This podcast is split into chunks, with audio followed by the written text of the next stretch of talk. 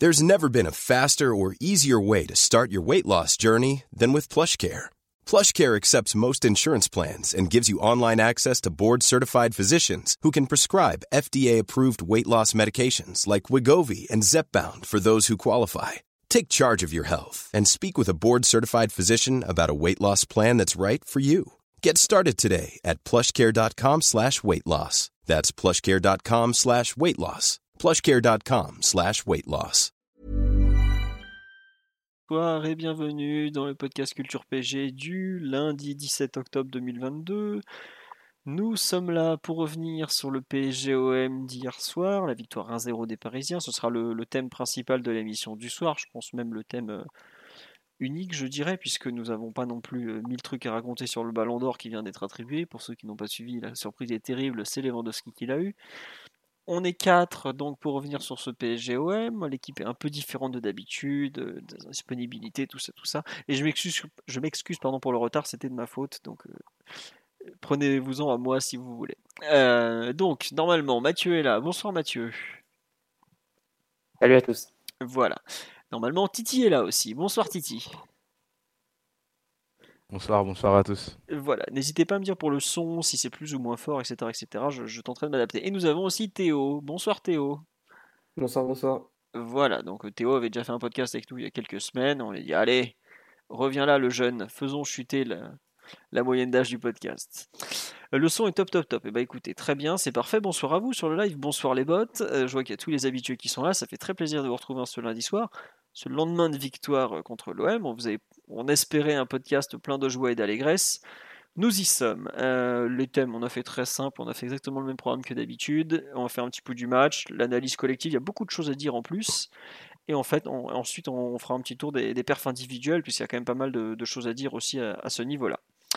Euh, SFR libère Omar. Ah non, pour le coup, c'est pas SFR qui a, qui a emprisonné Omar, je crois que c'est plutôt son travail. Mais il va bien, rassurez-vous. Euh, on va attaquer tout de suite le, fameux opus du match. Alors, pour ceux qui n'ont pas suivi, euh, Neymar a marqué le but de la victoire à la 45e plus 2 sur une passe de Kylian Mbappé, récupération de Verratti, Vitinha ensuite, tac tac.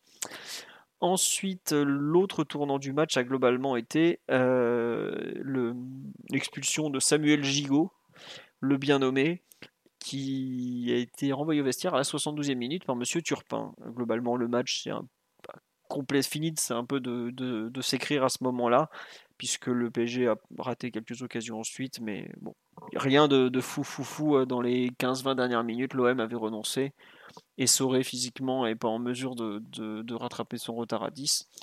Donc globalement, tout s'est un peu joué dans les 70 premières minutes d'une rencontre, ma foi, d'un excellent niveau, j'ai trouvé. Euh, la première mi-temps notamment. Euh, on avait vu une rencontre de Ligue des Champions euh, mardi au Parc des Princes. Bah, je pense que le vrai niveau Ligue des Champions était plus dimanche, euh, puisque les deux équipes ont vraiment fait un, une très très belle première mi-temps, mon sens. Une opposition de style très marquée. Le PSG, on va en reparler dans son nouveau système 4-3-1-2. Sa qualité dans les sorties de balles, sa technique, sa capacité à, servir d'immenses talents devant. Et ensuite, l'OM de son côté, le jeu de Tudor qui, qui va accepter, enfin qui, propose ce parti pris, ma foi, assez fou. Euh, marquage individuel sur tout le terrain, pressing ultra haut et très agressif, des 1 contre 1 derrière avec des, des défenseurs un peu livrés à eux-mêmes. Mais malgré tout, ils nous ont gênés. Les 10 premières minutes sont globalement intégralement parisiennes. On a énormément d'occasions. On voit qu'ils n'arrivent pas à s'adapter au dispositif parisien. Et petit à petit, on prend la main sur le match. Ils prennent la main. Il y a quand même un, très beau duel sur cette première mi-temps. Chacun a ses temps forts, ses temps faibles. Euh, comme on dit, on devrait mener 2 ou 3-0 après les 20 premières minutes. Oui, mais bon, après, c'est. C'est comme ça, hein. si, si tu ne marques pas, tu restes en danger en football. Et donc, euh, c'est ce qui s'est passé. Euh, même si l'OM n'a pas vraiment de grosses occasions en première mi-temps, mais on sent qu'ils gênent à la relance, qu'ils arrivent bien à exploiter. Euh, bon. Il s'avère qu'ils vont quand même craquer en fin de première mi-temps de façon assez logique. Euh, il y avait quand même eu beaucoup, beaucoup d'arrêts de Paolo Lopez. Hein, je vois des Marseillais qui nous ont dit hier, ouais, euh, on peut en prendre 5 en premier mi-temps. Oui, c'est sûr, mais le gardien fait partie du jeu. Et puis euh, voilà, le PG aussi, aurait peut-être pu en prendre 3 ou 4 à, Benfica il y a 10 jours. Euh, non, Donnarumma était là. Bon, bah voilà, c'est comme ça. Après, le PSG a pas forcément très très bien, euh, pas été très très bon dans ses, dans ses frappes, ses positions de frappe choisies, etc. Mais globalement, 1-0 à la pause, c'est assez logique. on se rend compte que Marseille est loin d'abdiquer, puisque le début de la seconde période est plutôt à leur avantage. Il y a quand même deux énormes occasions par. Enfin, énormes. Il y en a une très très grosse par Klaus, et une un peu moins grosse, mais assez vicieuse, et qui nécessitait un gros arrêt de par Mbemba, le, très bon Chancel Mbemba. Et globalement, Paris remet un peu le pied sur le ballon, recommence à faire courir à partir de la 60e, euh, jusqu'au tournant de la 70e avec le tacle complètement hallucinant de Samuel Gigot qui décide de partir fracasser un type au milieu du terrain pour le plaisir. carton rouge, à mon sens, totalement logique, quand bien même euh, certains dans le sud de la France en sont encore à, critiquer euh, le carton rouge. Je comprends pas pourquoi. Enfin, en a eu des rouges pour bien moins que ça dans des PSGOM. Voilà les 20 dernières minutes, on voit un PSG qui continue quand même, enfin qui tient le match globalement, mais qui n'arrive pas à mettre ce deuxième but. Il manque toujours un petit quelque chose.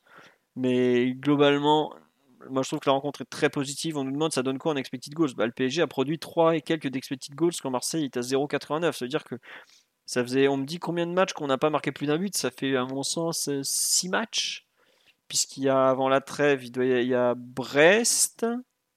Euh, non, Haïfa. Donc il y a Lyon, Nice, attendez, je compte dans l'ordre. Lyon, Nice, Benfica, euh, Reims, re-Benfica, Marseille. Ça fait donc 6 matchs qu'on met un but ou. Non, Nice on gagne 2, qu'est-ce que je vous raconte? Euh, Donc oui, ça fait 4 matchs. Voilà. T'es en retard, t'as pas trop loupé grand chose. Non, j'étais en train de compter, on me plantait dans les scores, donc t'as rien loupé. Non, globalement, une excellente rencontre du PSG en général, j'ai trouvé. Euh, pour moi, la meilleure de la saison à domicile. On a vu que le PSG a pas toujours été excellent au Parc des Princes cette saison. Première mi-temps que malgré tout j'apprécie beaucoup parce que l'équipe en face est de très bonne qualité elle nous gêne, mais on trouve des solutions, on arrive à avancer sur le terrain. Euh, il y a de bonnes choses. Euh, il y a quand même le début de seconde période est quand même un peu plus douloureux. Il y a on a du mal à revenir. Il y a des une équipe adverse qui est vraiment bien en place, euh, mais on, on, lâche, on donne quand même pas grand chose. Il y a vraiment, effectivement, c'est pour moi là, il y a une vraie occasion, c'est celle de Jonathan Klaus. Chancel Memba, bon, euh, Donnarumma fait un bel arrêt, mais c'est pas non plus. Je pense qu'en X-Gold, ça doit être limite la plus petite de l'OM, quoi. Donc euh, voilà. Bon, on nous dit quelque sorties bien impressionnantes. Oui, moi je trouve que le PSG, dans son expression collective, hier fait vraiment un très très bon match. Après, le réalisme, c'est autre chose. Et effectivement, le PSG n'a pas été bon devant les buts mais dans le jeu collectif, le nombre d'opportunités créées, on, fait vraiment un, vrai bon match qu'on n'avait pas fait au parc depuis bien longtemps. Est-ce que c'est meilleur que PSG Juventus? Moi je trouve largement. La deuxième mi-temps de PSG Juventus, on fait n'importe quoi. Là hier, on n'est pas bon pendant 10-15 minutes, mais après on reprend la main sur la partie de façon vraiment. Euh, voilà quoi. On dit, il y a beau y avoir des dingueries dans la presse toute la semaine, les mecs, ça les touche pas. ça, comme a dit Mbappé, quand on signe au PSG, on sait à quoi s'attendre. Surtout quand on est en partie euh, responsable des choses. Voilà. Mathieu, euh, Théo, Titi, je vous laisse compléter ce pouls du match euh, pour une fois très positif. Alors j'ai vu qu'il y a des gens qui n'ont pas apprécié la rencontre, moi j'avoue je ne comprends pas comment c'est possible. Parce que je, je trouvais que c'était d'un excellent niveau. bon, voilà. Mathieu, je te laisse la parole. Ton avis sur ce PSGOM ah bah, PSGOM très très animé, hein, qui finit à 41 tirs. Euh, donc ça peut dire qu'il y a eu, il y a eu c'est un toutes les deux minutes quand même, donc c'est, il y a eu du spectacle et, de l'action en tout cas. C'est un PSG web qui a été marqué évidemment par le changement de système du PSG, et si ça avait fuité un peu la, veille, le passage à la défense à 4, il restait à définir, ça va être la position des, trois offensifs, et elle a été clé, je pense, dans, le, dans l'entame de match parisienne, vu qu'on a vu Neymar occuper ce, ce, poste de numéro 10, et Paris a pu faire 5-6 minutes quasiment en lévitation sur le plan technique. Euh, en ressortant des ballons très bas grâce à cette position de Neymar qui venait se mettre dans le dos de, de Rongier et Vertou qui sortaient au pressing et qui se retrouvaient euh, en oubliant quelqu'un dans leur dos en fait. Et Paris pouvait ressortir assez facilement comme ça. Euh, derrière, ça a enchaîné soit par des occasions, soit, mais ça aurait pu même faire encore plus si on avait eu un peu plus de réalisme et même un peu plus de, de, qualité. Je pense que Neymar rate une ou deux passes un peu, un peu faciles sur des actions qui, sont bien enclenchées pourtant. Euh, mais on va dire que le début de match est très avantage du, du, PSG qui arrive à sortir du pressing de Marseille grâce à ces ajustements qui ont été mis en place par le staff et cette position un peu nouvelle de, Neymar dans ce rôle de numéro 10. Ça m'a fait un peu penser au, match face à l'Atalanta à ce niveau-là, euh, avec une équipe en face qui vient de presser très fort en individuel et tu trouves un peu des solutions grâce à un joueur un peu, un peu joker, un peu libre qui vient se mettre dans le dos des, milieux qui, qui, vont chercher côté adverse. Euh, mais à partir de là, c'était euh, le match un peu rééquilibré, j'ai trouvé. Euh, on a retrouvé quelques difficultés ou quelques caractéristiques de l'équipe de l'an dernier. C'est pas étonnant avec le passage de, à la défense à 4. globalement, on a du mal à couvrir la largeur. C'est Mbappé qui doit couvrir le, côté gauche, côté droit, il n'y a, pas de y personne. Donc c'est les, les, relayeurs qui, qui, doivent décaler. Tu te retrouves un peu vulnérable sur les changements d'aile et, et euh, sur les passages extérieurs de, de l'équipe adverse. Et sans dire que Marseille a créé du danger par, par, ce, par ces voies-là, Marseille a quand même pu progresser, rentrer dans notre camp et avoir des phases de possession qui sont un peu étirées. Ce tout au long du, du match, vu qu'ils finissent avec, euh, je pense, légèrement la possession sur l'ensemble de la rencontre. 50-50, je crois, officiellement. Donc, ouais, oui, 50-50. Y compris à 10 contre 11, c'est ça qui est, qui est assez intéressant. Même sur la période à 10 contre 11, Marseille a, a une possession assez équilibrée. Ça pour dire que voilà, le, le PSG a une première ligne qui, travaille assez peu. Neymar qui était plutôt sur le côté gauche jusqu'à présent et euh, qui est réaxé avec ce nouveau système. Ça ouvre un peu les couloirs et c'est les relayeurs qui, sont à nouveau sollicités comme, il était l'an dernier. Un peu les, couvertures et les, et les, coulissages, si on veut. Euh, après, sur l'ensemble du match, du coup, avec Paris, avec une possession un peu, un peu plus équilibrée, a pas mal procédé par contre aussi. Euh, par contre, aussi, sur des ballons qui sont Marseille vient de chercher, tu arrives à passer, et ensuite tu peux attaquer avec des grands espaces. Un peu comme ça qu'on lance des actions qui se finissent par, par la frappe notamment de Mbappé en première mi-temps qui est, qui poussée sur sa droite par, Paul Lopez. c'est des actions où on peut bénéficier de pas mal d'espace parce qu'on sort de la première ligne de pressing et ensuite on, peut attaquer euh, face à Marseille qui, recule. Euh, c'est aussi, il me semble, le, le scénario du but aussi qui certes intervient sur la contre-pressing, mais à la base c'est une contre-attaque entre guillemets. Puis quand même Bamba n'a même pas le temps de, revenir et se retrouve très très loin de l'action euh, au moment de la finalisation. Euh, donc voilà, un match assez animé. Je pense la, la philosophie et la disposition des deux équipes a amené euh, bah, chacun des deux, adversaires à, se créer des situations. Marseille a beaucoup arrosé aux 20 mètres. Ils avaient la possibilité d'aller proche du but du, du PSG, mais derrière, ils se posaient pas trop de questions, ils n'essayaient pas de faire le, le, dernier décalage. Et ils arrivaient proche du but et ils, ils frappaient. Donc, ça a donné pas mal de situations pas vraiment dangereuses en réalité pour Donnarumma. C'était en fait les deux seules occasions de Marseille, un hein, philo en début de deuxième période. En première mi-temps, si on veut, euh, c'est presque paradoxal de dire que les meilleures occasions de Marseille, c'est pas des tirs. C'est une fois où Bernat se fait, se, se fait prendre euh, sur le côté droit, c'est Klaus qui s'échappe et il y a un centre un peu fuyant comme ça qui passe devant le but. Ça doit être une et, grosse situation. Et ouais. Tavares. Et Tavares, exactement, sur Mokele. C'est un peu les deux situations de, de centre, centre-tir, mais c'est pas des vraies, des vraies frappes.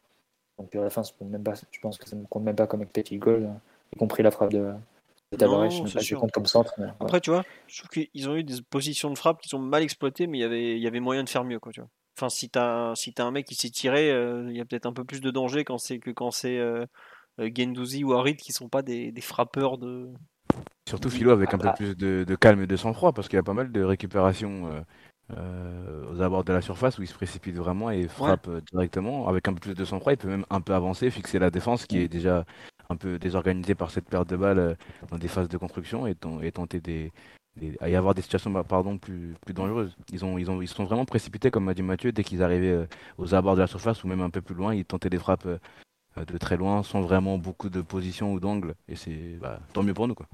Mmh. Après, de l'autre côté, Paris a aussi été très inefficace. Il y a eu une quantité de, de, situations qui auraient pu être mieux jouées, mieux finies déjà, mais même mieux jouées en amont, euh, se procurer des occasions plus nettes.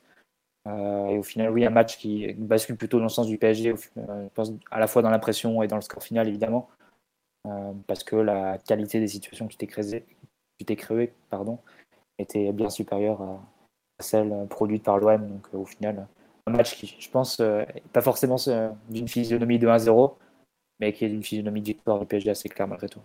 Ouais, d'ailleurs même Tudor euh, côté, euh, je crois que c'est sur le plateau d'Amazon où il le dit qu'il n'y a pas grand chose à dire, euh, la victoire du PSG est méritée, etc., etc. Quoi. Donc bon, voilà.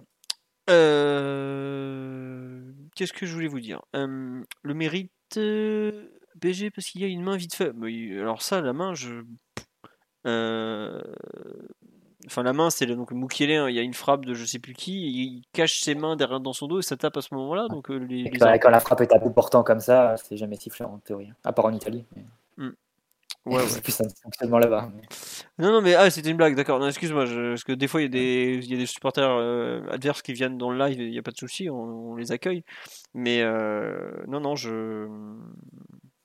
J'avoue que cette histoire de main, pareil, enfin, il y a il y a deux trois trucs un peu bizarres sur des actions parisiennes. Bon, je, enfin, je, comprends qu'il soit pas content de l'arbitrage, mais il n'y a pas vraiment de, scandale hier. comme on dit sur à la limite, il y a plus péno sur l'accrochage Bernard-Klaus. Bernard s'en sort bien sur ce moment-là. Parce qu'il y a un vrai tirage de maillot qui peut se, peut siffler. Bon, après, Benoît Chéreau qui retourne lire les lois du jeu, ça lui fera pas de mal. Hein, Ou alors qu'il donne des conseils à son frère, ça ne fera pas de mal à la famille non plus. C'est pas grave.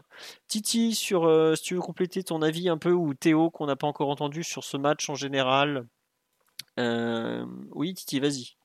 Écoute, euh, je, partage plutôt l'analyse de, de Mathieu. Je sais pas si on m'entend bien, mais je partage, je partage plutôt l'analyse de. On t'entend très bien, t'inquiète pas. C'est moi qui ai toussé. Euh, c'est pour ça que j'ai. j'ai partagé l'analyse de Mathieu. Il y, a, vraiment des, belles séquences dans le match. Il y a quelqu'un qui parlait dans le live de, sorties de balles vraiment, vraiment intéressantes où on arrive à un peu aspirer l'équipe marseillaise et ensuite avoir Neymar un peu dans une position excelle pour pour écarter sur, Mbappé. Il y a aussi des, beaux euh, des, belles contre-attaques comme euh, bah, sur l'action du, but. Hein. Il, y a, a Hakimi qui a une situation euh, assez claire pour pouvoir servir. Je crois que c'est Mbappé.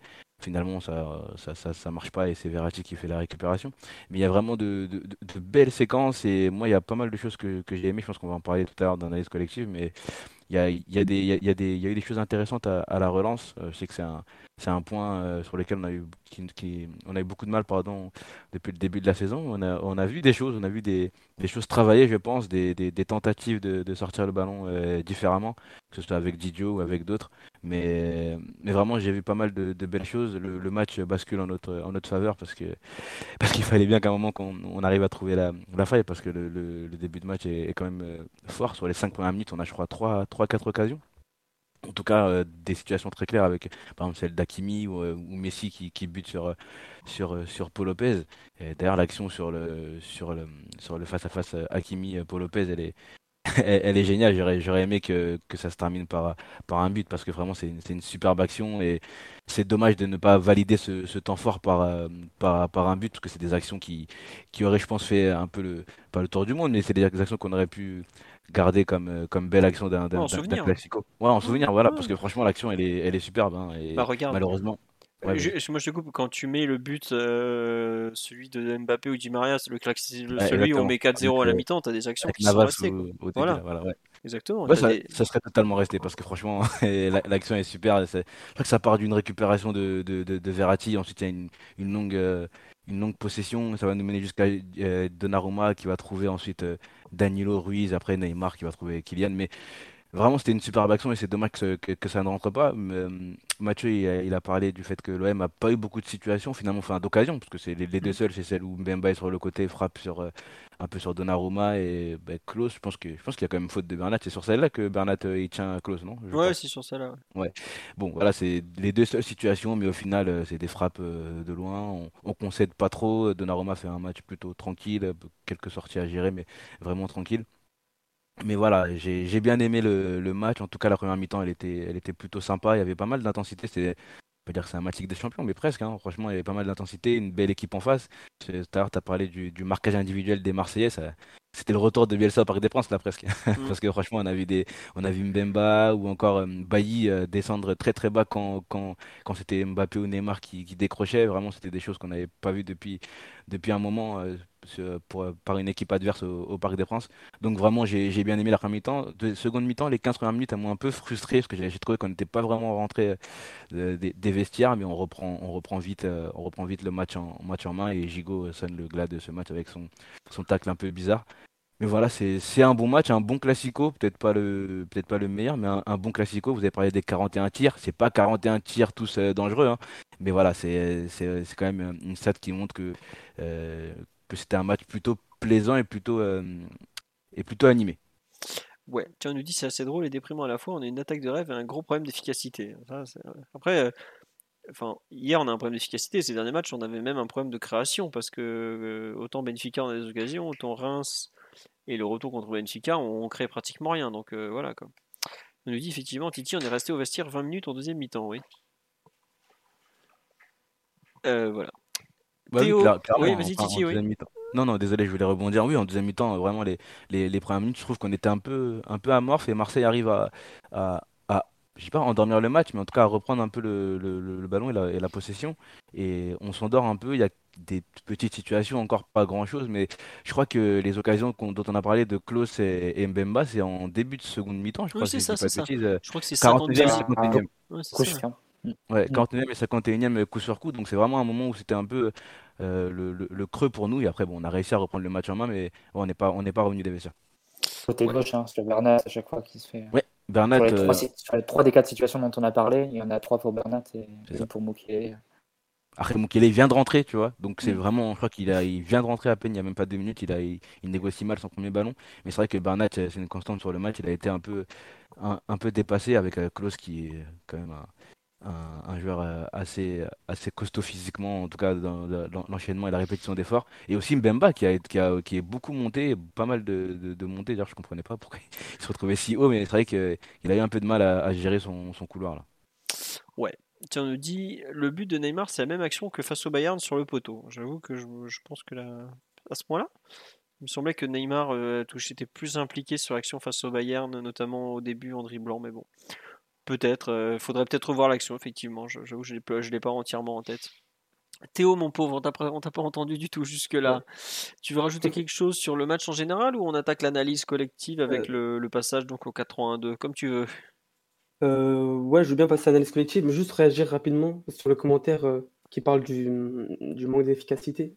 En fait, c'est vrai qu'on dit ça par rapport à la stat des expected goals, mais le, gros problème des expected goals, même si c'est une stat que j'adore, hein, euh, c'est que elle prend quand même un il y, a un, certain nombre de facteurs à prendre en compte aussi pour la, pour la, nuancer.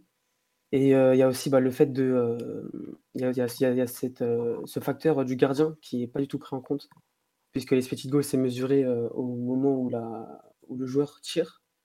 Et là, bah, il y a une stat aussi pour, pour apporter aux, XG euh, en complément justement, c'est euh, les XG on target, donc euh, XG OT.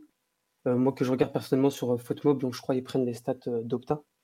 Et là, on voit que Paris est à 2,33. Donc,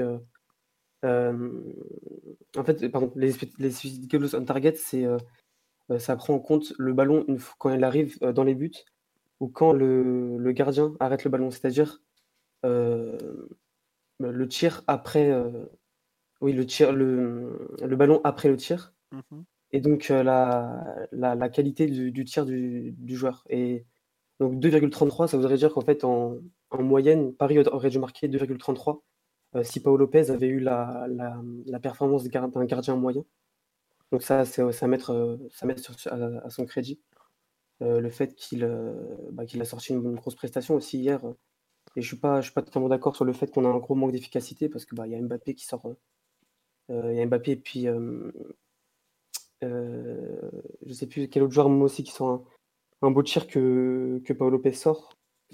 Messi, il, en, il, en, il, il, frappe beaucoup, mais il y a de la barre et il y a du, il y a du tir directement sur, sur le gardien. Et il y a Verratti qui fait une frappe aussi sur lui. Ouais. ouais, voilà. Donc il y a, il y a aussi bah, Paolo Lopez à, à, prendre en compte et, et le fait qu'au final, je pense qu'on n'a pas été si mauvais que ça hein, devant les cages. Bon, très bien. On nous dit Paul Lopez le match de sa vie. Non, c'est sûr, tu as raison. Euh, il fait effectivement de, très bonnes choses hier. Sur l'analyse collective, donc, attends, je vais, te redonner la parole après Théo. Pour ceux qui n'ont pas suivi, le PSG est passé de la défense à 3, l'espèce de 3-4-3, 3-4-1-2 à 4-3-1-2, avec donc un changement de système assez clair. En défense centrale, c'était Danilo et Marquinhos qui ont commencé le match, avec Bernat à gauche et Kimi à droite. Bon, Danilo est sorti assez vite et a été remplacé par Mukiele, donc Marquinhos est passé de l'axe droit qu'il aime tant à l'axe gauche qu'il n'a pas beaucoup fréquenté dans sa carrière et qu'il aime pas beaucoup. Ensuite, au milieu du terrain, c'était Verratti devant la défense, ça, ça n'a pas changé. Vitinha était relayeur gauche, alors qu'il avait été relayeur droit contre Benfica, où on avait déjà un peu joué à 3. Fabian Ruiz était relayeur droit, on l'a vu cette fois-ci vraiment hein, dans un rôle plus de relayeur et, un peu côté quand même. Hein. Et enfin, devant, on avait Neymar qui était vraiment numéro 10-10. Je crois que c'est le match où Neymar a le plus joué numéro 10 depuis qu'il est au PSG d'ailleurs. Et ensuite, Mbappé axe gauche et Messi axe droit. Théo, je te laisse un peu de, décrire ce changement de, système, tout simplement. Euh, je pense qu'on a fait un, bon match. Je n'avais pas donné mon avis, mais je pense qu'on a fait un bon match euh, dans tous les, compartiments du jeu. et je pense aussi que le changement de système est pour, pour quelque chose et qu'on a et que ça a apporté beaucoup de maîtrise collective dans le match. vous disiez aussi que les, enfin, vous parliez des, sorties de balles et le fait que, qu'on a été particulièrement efficace et ça a un peu détonné par rapport aux, précédentes confrontations. On a eu un peu de mal contre le Maccabi, par séquence ici contre, contre le Benfica. Et c'est sûr que bah, Marseille, c'est une équipe avec une structure défensive particulière quand même. ça, fonctionne beaucoup à, l'agressivité, avec beaucoup d'individuels. ce qui remarque n'est pas, pas super simple contre Paris parce que bah, les positionnements sont jamais les mêmes d'une action à l'autre. et puis voilà, ils, sont toujours, enfin ils sont aussi dans la gestion un peu des espaces défensifs, à essayer d'orienter. je pense sur le match, on a vu plusieurs fois Sanchez qui, euh, euh, faisait une course, euh, une course en courbe pour orienter Donnarumma vers un côté. C'est quelque chose, un, mécanisme très classique des équipes qui pressent très haut. Et ils sont un peu voilà, dans, ce contrôle, de contrôler un maximum de zones pour s'assurer de, pouvoir surgir à 3-4 dans, dans, certaines zones dès que l'adversaire touche un ballon. Et donc ils adaptent un peu le déploiement de leurs joueurs en fonction de ça. Donc affrontent, dès que Marseille affronte, va affronter un milieu aussi technique que celui de Paris, forcément ça va être compliqué de. Enfin, elle va récupérer des ballons et c'est parce que c'est le propre d'une équipe qui défend aussi agressivement. Mais elle va subir aussi l'opposé, qui est forcément des, fausses transitions, des situations d'attaque frontale pour l'adversaire, des contournements, rapides du pressing. Et, Paris, en sens, a, a, bien pu conserver le ballon, temporiser. Euh, lorsqu'il se faisait harceler, pour après exploiter cette structure avec beaucoup de trous. Et euh, jouer avec le fait que, que l'OM les attendait à l'intérieur pour, euh, pour chercher et trouver notamment Neymar entre les lignes en, en attirant, attirant le double pivot marseillais. Et je crois que c'est, enfin, j'étais un peu, quand j'ai revu le match, j'étais, j'avais pas noté ça là hier en direct, mais on a, on a, il y, a vraiment un, gros nombre de ballons que, que Neymar touche avec, euh, je sais pas, 5 euh, mètres derrière lui et, 5 mètres devant lui. Euh, et après, il a, il a tout, le, tout le loisir d'aller, attaquer, de conduire et, de progresser, puis de fixer pour aller passer à Hakimi qui a suivi ou à, Mbappé. Et là, il y a aussi, je pense aussi à noter le fait que Galtier a peut-être un peu aussi pris à, contre-pied Marseille dans cette idée de, de jouer axial parce que euh, le fait qu'ils soient, euh, qu'ils aient autant de joueurs à l'intérieur du jeu euh, incite plutôt bah, à, passer par les ailes.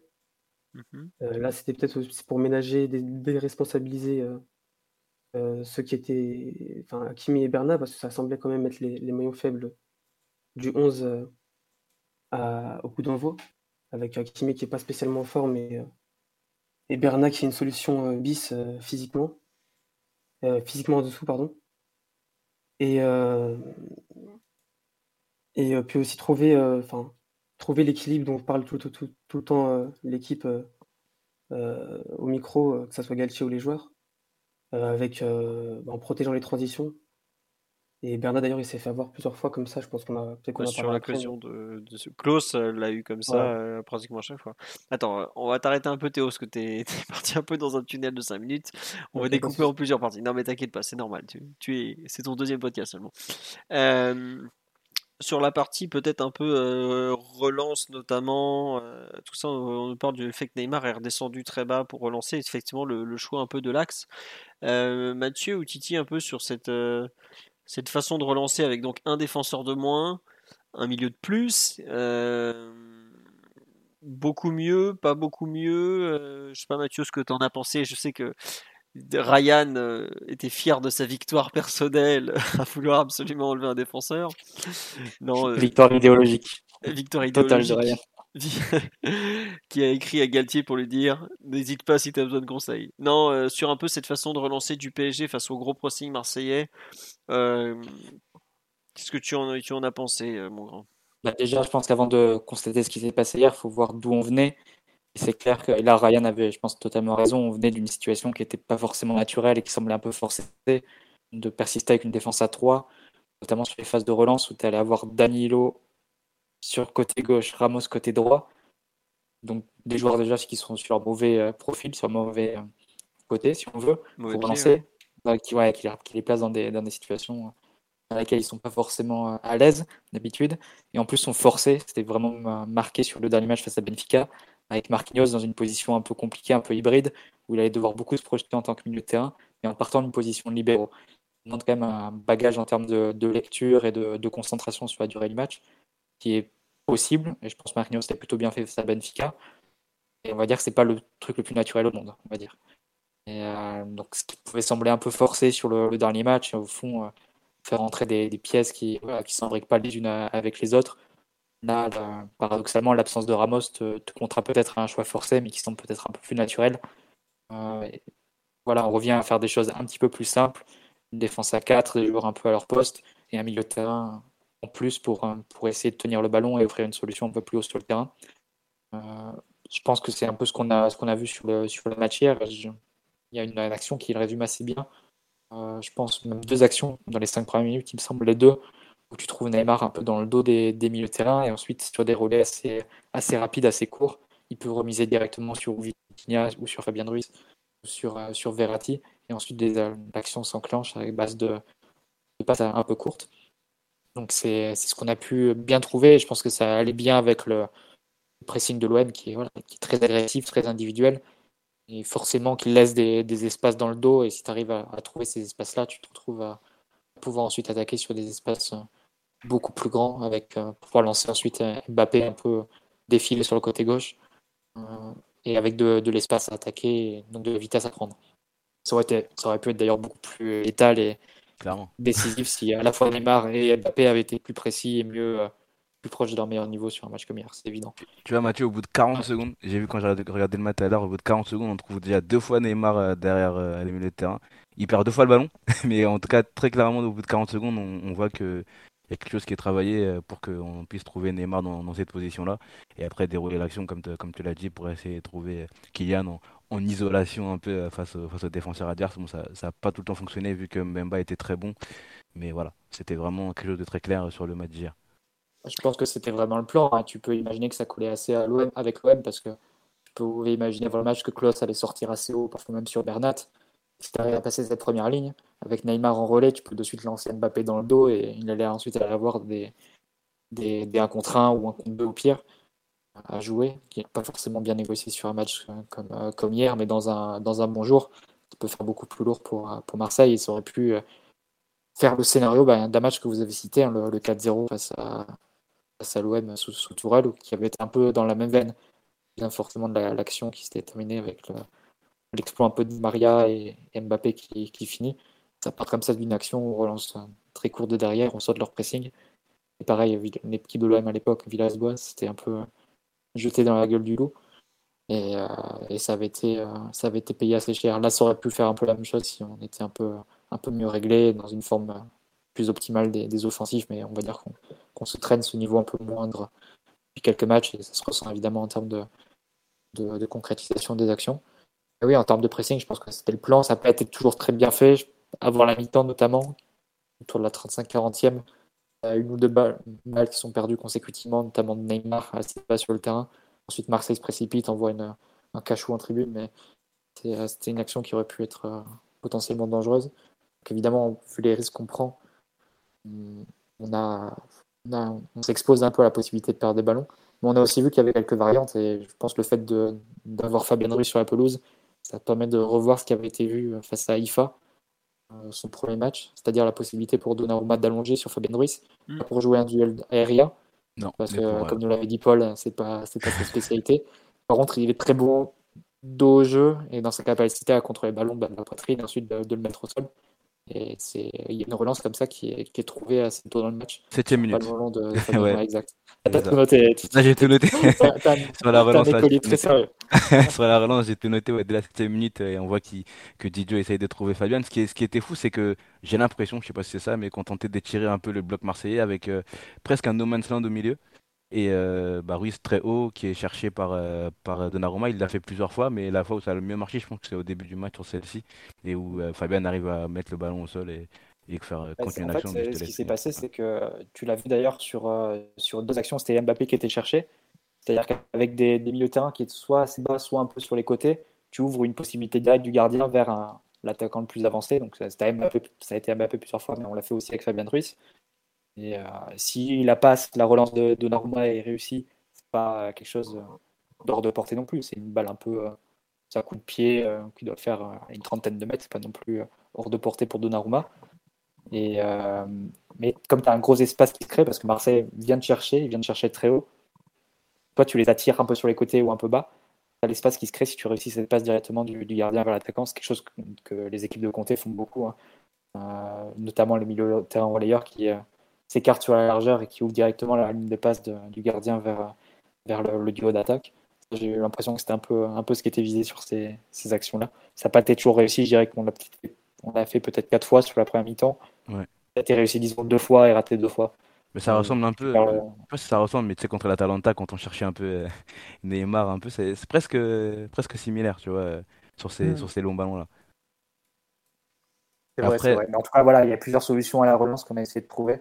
Hmm. Donc euh, Neymar dans le dos, parfois un peu allongé, et aussi se baser sur la qualité technique des joueurs. Il y a quelques actions qui doivent pas grand-chose à, ce que tu peux préparer euh, dans, le plan, mais à ce que ça peut faire tes joueurs. Je pense Marquinhos, quand il passe axe gauche, il réussit deux relances euh, du mauvais pied, de changement d'aile comme ça. Forcément, le pressing est de suite cassé et ça permet d'envoyer le jeu complètement ailleurs. C'est, forcément, il faut que le joueur ait la capacité de le faire pour, pour le réussir. Et ça, tu trouves pas ça tous les défenseurs sont trop non plus. Ouais, non, mais globalement, la relance, je trouve qu'il y a eu du mieux. On en a parlé, le fait de pouvoir jouer long sur Ruiz. Et tu le dis, Titi, que d'allonger le terrain. Euh, Galtier en parle après le match, le fait de vouloir étirer un peu le plus possible parce que euh, de par leur façon de jouer, tout ça, parce qu'ils sont capables d'être étouffants et tout, c'est bien quoi. On sur les ballon, il nous aurait fallu Fellaini. Oui, oui, enfin bon, après, euh, c'est pas le seul milieu de terrain, c'est un cas un peu particulier, mais c'est vrai que c'était, pas mal la façon d'utiliser Ruiz, des fois mi-long, un peu long comme ça, ça, change.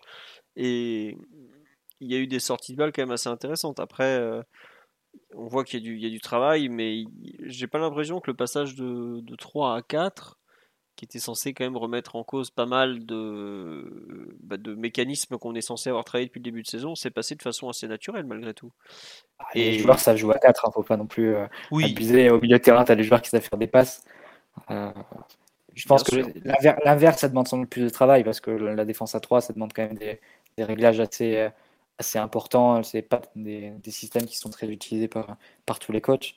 Euh, là, la défense à 4, c'est bon, on connaît. D'avoir géré la, largeur à 3 milieux de terrain, on connaît aussi. Euh, ça, on s'est mis un peu dans les chaussons habituelles. Hmm. Non, mais je sais pas, je, trouve que honnêtement, euh, on dit on est moins prévisible en sortie de balle, c'est important. C'est possible, et puis globalement, tu as des joueurs assez, assez forts techniquement, tu peux te permettre d'enlever un, un défenseur pour ajouter un milieu de terrain qui va être un peu plus utile. Après, tu défends pas pareil la largeur, ça on en a. Euh, Théo en a un peu parlé, enfin il allait en parler quand, quand il a été stoppé en plein vol. Mais euh, tu as, pas mal de choses qui changent quand même avec cette organisation qui est pas non plus parfaite. Hein. Euh. Puis c'est comme dit sur live, c'est pas comme si on n'avait pas joué comme ça toute l'année dernière. Mais oui, mais je sais pas si l'an dernier, si Danilo, il a joué beaucoup de rencontres axe gauche. Euh, qui vient jouer, euh, il a pratiquement pas joué. Non, il a joué un petit peu en défense à 4, mais pas non plus beaucoup, beaucoup. Bon, il faut quand même un petit temps de réadaptation, tout ça, mais bon. C'est. C'est quand même un retour un, peu positif. Je trouve que l'équipe avait besoin d'un nouveau souffle collectif, de changer quelque chose en fait. Parce que tu, on était un peu en train de s'embourber dans ce 3-4-3 qui finalement n'exploitait plus vraiment les possibilités euh, de nos joueurs. Et ça, ça c'est ça en fait. Tu plus les, joueurs qui te permettaient d'utiliser vraiment le système. Le Nuno Mendes euh, te prenait vraiment la, tout le couloir. En plus, tu avais des, des, questions qui se posaient aussi sur le, bon rôle de, de, Mbappé ou pas. Tu avais un peu de fatigue devant, beaucoup de casse aussi en défense. Pour un match comme hier, tu avais 5 défenseurs disponibles et 5 milieux. 5 milieux, ouais. Donc, euh, est-ce que tu allais forcément devoir jouer avec 5 défenseurs et 2 milieux seulement? C'était sans doute un peu, un peu compliqué. ça, c'était sans doute inévitable, mais un peu forcé comme changement. Mais ça arrivait à un moment où voilà, le système t'apportait plus assez d'avantages en fait. Tu avais trop de joueurs qui étaient dans des conditions qui étaient moins, moins, moins favorable, notamment à la relance. Hein. On a parlé de Danilo Ramos notamment. Ouais. C'est un peu forté. Petit tour sur live, il y a pas mal de questions. J'essaie de, vous intégrer aussi aux discussions par mes remarques et tout. Mais là, il y a deux, trois questions à y répondre. Est-ce que Vitinha est dans un milieu à 3 Alors, Porto, Cancelo, 4-4-2. Mais pas très 4-4-2 régulier, plutôt 4-4-2 assez évolutif. Et finalement, il jouait plus ou moins dans une sorte de milieu à 3. Euh, l'an dernier. Autre question. Euh, est-ce que vous pensez que le 4-3 sera reconduit? Euh, Je pense, enfin Galtier aussi a dit qu'il risquait de le retrouver parce qu'on n'a pas de défenseurs centraux. La semaine prochaine, on va aller à Ajaccio très probablement sans Danilo. Ça, c'est à moins qu'il y ait un miracle mais, musculaire. Sans Kimpembe, c'est sûr, il vient à peine de reprendre en individuel. Et sans Ramos qui sera suspendu. Il reste deux défenseurs centraux. À partir de là, soit on lance Bichebu dans le grand bain avec Marquinhos et Mukiele, soit on n'aura pas le choix, euh, il va falloir jouer à 4 derrière. Donc il y aura forcément une reconduction. Et surtout, le match qu'on a fait là, c'est le meilleur pour moi depuis un mois. Et celui à Lyon, euh, tant que t'as Bernat, qui est franchement très loin du niveau de Nuno Mendes, t'as intérêt à, conserver un système qui, lui demande moins physiquement parce qu'il n'est est pas capable de, répondre. Donc euh, oui, on va continuer comme ça. Après, je pense qu'il y aura quand même des, grosses variantes. Est-ce que la façon dont, Neymar euh, euh, s'est positionné derrière un milieu de terrain avec beaucoup d'espace, c'est quelque chose qu'il ne pourra pas faire à tous les matchs. Parce qu'au bout d'un moment, les adversaires vont vite s'adapter. Ils vont pas laisser Neymar tout seul se promener derrière euh, les deux, là, Rongier et, et Vertou. Ça va pas le faire. Je vous dis un truc tout bête dès vendredi prochain, Neymar Ajaccio est suspendu. Donc déjà, il faut retrouver un autre joueur. Alors le plus proche, je pense aujourd'hui d'un effectif, ce serait Solaire, par, euh, par son passé, notamment numéro 10, tout ça. Mais euh, il y aura des adaptations au fur et à mesure. Il y a beaucoup de blessés, de turnover, donc euh, le, le 4-3 sera reconduit. Est-ce que le 4-3 sera encore là quand les deux, Mendes et Hakimi, seront disponibles et des défenseurs centraux c'est à confirmer, mais aujourd'hui, on va continuer encore quelques jours, euh, journée de championnat, quelques matchs, euh, comme ça, quoi, tout simplement. Donc, euh, on dit oui. Oui, vas-y, Titi. Sur le 4-3-3, tu as, fini sur les, sur les latéraux. je voulais parler rapidement d'Akimi. Je, on parlera après de sa, prestation, mais j'ai trouvé qu'il a, qu'on l'a plus trouvé lancé. Mmh. et paradoxalement, avec toi. Tu vois, paradoxalement, on disait que le système était plus pour, pour les latéraux sur le, système A3. Et là, sur ce, sur ce match-là, on a plus trouvé lancé. Après, il en a fait des choses pas, très bonnes par moment, mais on l'a beaucoup trouvé lancé. Et c'est là qu'il, normalement, il, doit trouver sa plénitude. Quoi. Et on a beaucoup progressé aussi par, euh, les, par ses passés bas. Quand il trouvait euh, Fabien à l'intérieur, et il pouvait attaquer directement euh, après le, le, dos de Nuno. On a beaucoup, même, bah, je crois que le but, il vient sur, sur une action comme ça où Hakimi fait un passé va et euh, il perd le ballon, ça revient, on récupère et on marque. Euh, ouais, ça me dit quelque chose. Non, mais tu as raison sur le fait qu'on a peut-être mieux utilisé paradoxalement Hakimi dans ce système que au cours des dernières semaines en, jouant à 3. Après, il y a un truc qui, est, a souligné pour Hakimi, parce que moi je trouve son match est plutôt intéressant aussi, c'est qu'il avait un joueur beaucoup plus proche de lui avec Ruiz que, c'était que dernièrement. Quoi. Dernièrement, le pauvre, il devait gérer, il avait tout seul les 30 mètres euh, autour de lui où il n'y a personne. Là, Ruiz lui a quand même apporté une certaine présence autour de lui, notamment sur des sorties de balles, comme tu dis, des passes va, où il part, il donne le ballon, il, continue d'avancer. Euh, il y a des moments sur. Euh, il, comment dirais-je Il n'était pas toujours arrêté à attendre que, les choses se décantent. Donc, ça lui a peut-être fait du bien aussi ce, changement de système pour justement avoir des partenaires plus proches de lui et pas seulement lui demander de, faire des miracles à la Nuno Mendes sur l'autre aile. Donc on nous dit peut-être que était rassuré par une meilleure couverture du couloir, d'où ses projections ça, correspond effectivement euh, un petit peu à ce, qu'on a pu voir. Est-ce qu'il y a un autre point dont vous voulez parler sur ce, cette mise en place de, ce 4-3-1-2 donc en fait on a beaucoup parlé 4-3-3 mais pour moi c'est peut-être même plus un 4-4-2 au final un peu losange même si le losange n'est pas très très régulier qu'un 4-3-3, non Parce que je, Neymar est quatrième milieu. Ouais, on est d'accord. Hein. je, l'ai écrit hier. C'est la première phrase que j'ai mise sur sa performance individuelle, c'est qu'il a joué comme un quatrième milieu. Je sais pas, euh, Théo, Mathieu, si vous l'avez interprété de la sorte aussi. oui, complètement. Bah, tu le vois aussi avec ses, ses, ses de ballons joués. Mm. Il a quasiment à 100, je pense, sur euh, l'ensemble du match. En 80 minutes. Hein. beaucoup joué, beaucoup participé. Euh, d'ailleurs, ça faudra sans doute en parler et sans doute le, noter sur les prochains matchs si on garde ce système. Et ça s'est aussi accompagné d'une réduction de l'activité Messi avec le ballon et de la place de Messi dans, le jeu de l'équipe. Je pense que Il est à 60 ballons, quelque chose comme ça, Messi. Bon, après, il sort un petit peu avant. 51 même, je crois. Son, ou 50, il me semble qu'il y a Thibaut qui a sorti la stat tout à l'heure, mais c'est son plus faible total de ballons touchés cette saison, en tout cas. Donc c'est pas étonnant, il joue un peu, un peu plus haut et tu avais un quatrième milieu, donc c'était, c'était enfin, sa place dans l'équipe était différente. Il jouait beaucoup plus milieu de terrain sur les matchs précédents, parfois très bas, à initier les actions avec Verratti. Ensuite, sur le plan défensif, c'est vrai que par moment, tu avais vraiment cette séquence où, où tu avais Neymar devant les trois relayeurs qui étaient très resserrés. Par contre, on l'a un peu évoqué tout à l'heure, mais ça, ouvre beaucoup le jeu sur les extérieurs pour, l'adversaire. Ça, on va retomber sur les, sur les difficultés des, des, années précédentes à comment tu vas couvrir la largeur? Et face à des équipes qui seront habiles à, à renverser le jeu ou à bien passer par bien progresser par les côtés, te retrouver en, difficulté parce qu'on a déjà vu sur les années précédentes que voilà, c'était c'était là où le bas blesse. Euh, je pense qu'on va retrouver des, des, situations où on va concéder beaucoup de centres. Euh, il faudra être intéressant. à la les défend les centres depuis le début de la saison, euh, c'est pas. C'est sûr, mais bon, c'est. Et encore, je pense qu'il faudrait regarder un peu les chiffres, mais j'ai l'impression que sur les années précédentes, c'était encore pire parce qu'après tout, cette saison, on a encaissé que, que 5 buts en, championnat. Donc là, c'était on peut dire qu'il y avait quand même une amélioration. Là, il faudra voir à quel niveau et, à quel degré on note une, conséquence. Mais je pense que oui, c'est ce qu'on peut deviner le plus, euh, le plus naturellement. Sur le plan défensif, tu vas, souffrir à nouveau sur la largeur. Globalement, sur notre côté gauche à nous, le fait que Mbappé veuille jouer euh, à ce niveau-là, euh, de ce côté-là, tu, sais qu'il va jamais, va jamais suivre le latéral adverse. Donc, tu risques de, demander à nouveau beaucoup à Vitinha, comme les années précédentes, tu demandais beaucoup à Verratti ou à Gay pour, pour fermer ce couloir-là. Ce couloir-là. Voir comment on arrive à, tenir, mais je pense qu'on peut, on peut s'acheminer à quelque chose qui ressemble beaucoup à ce qu'on a vu l'année précédente. C'est-à-dire au final une certaine vulnérabilité sur les côtés et aussi une tenue du ballon qui sera sans doute un peu moindre euh, parce que l'adversaire aura plus de facilité à progresser, donc à, t'imposer des, temps de possession peut-être dans ton camp. Donc, euh, aussi la possibilité de repartir plus souvent en contre et donc de, maximiser un peu plus les, qualités d'Mbappé. C'est peut-être un peu le, troc et, le deal qui est, fait sur, la semaine, qui a été au combien agité en coulisses. Ouais, après, euh, je trouve que tu as raison sur la défense de la largeur. Et tu vois, le Povitinha, par exemple, je, trouvais qu'il avait du mal un peu à coulisser par moment. Bernat était un peu seul des fois. Euh, mais euh, tu quand même Neymar qui se retrouve comme ça à pouvoir défendre et intégrer un peu le, le milieu axial euh, de façon euh, plus, bah, plus rapide, puisqu'il est moins, bas sur le moins haut sur le terrain au départ.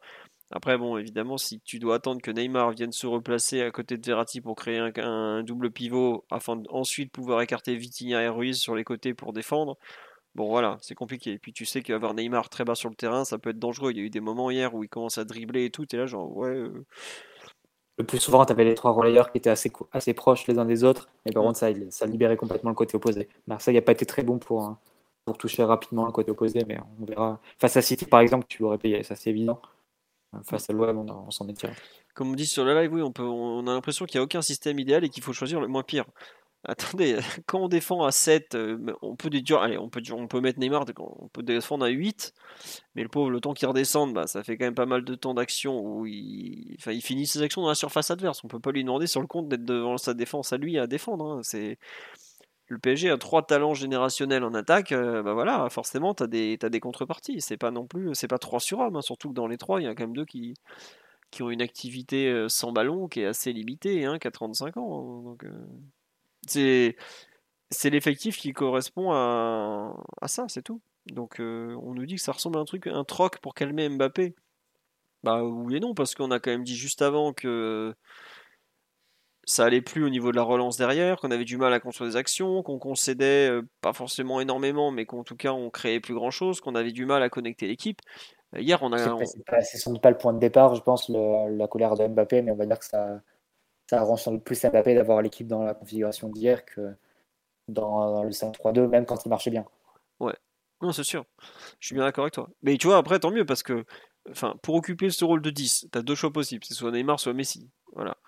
Euh, bon, le problème, c'est que si tu mets Messi là, tu te retrouves à devoir mettre Neymar, axe gauche, donc décaler Mbappé, axe droit qu'il aime pas. Bon, bah, pas terrible.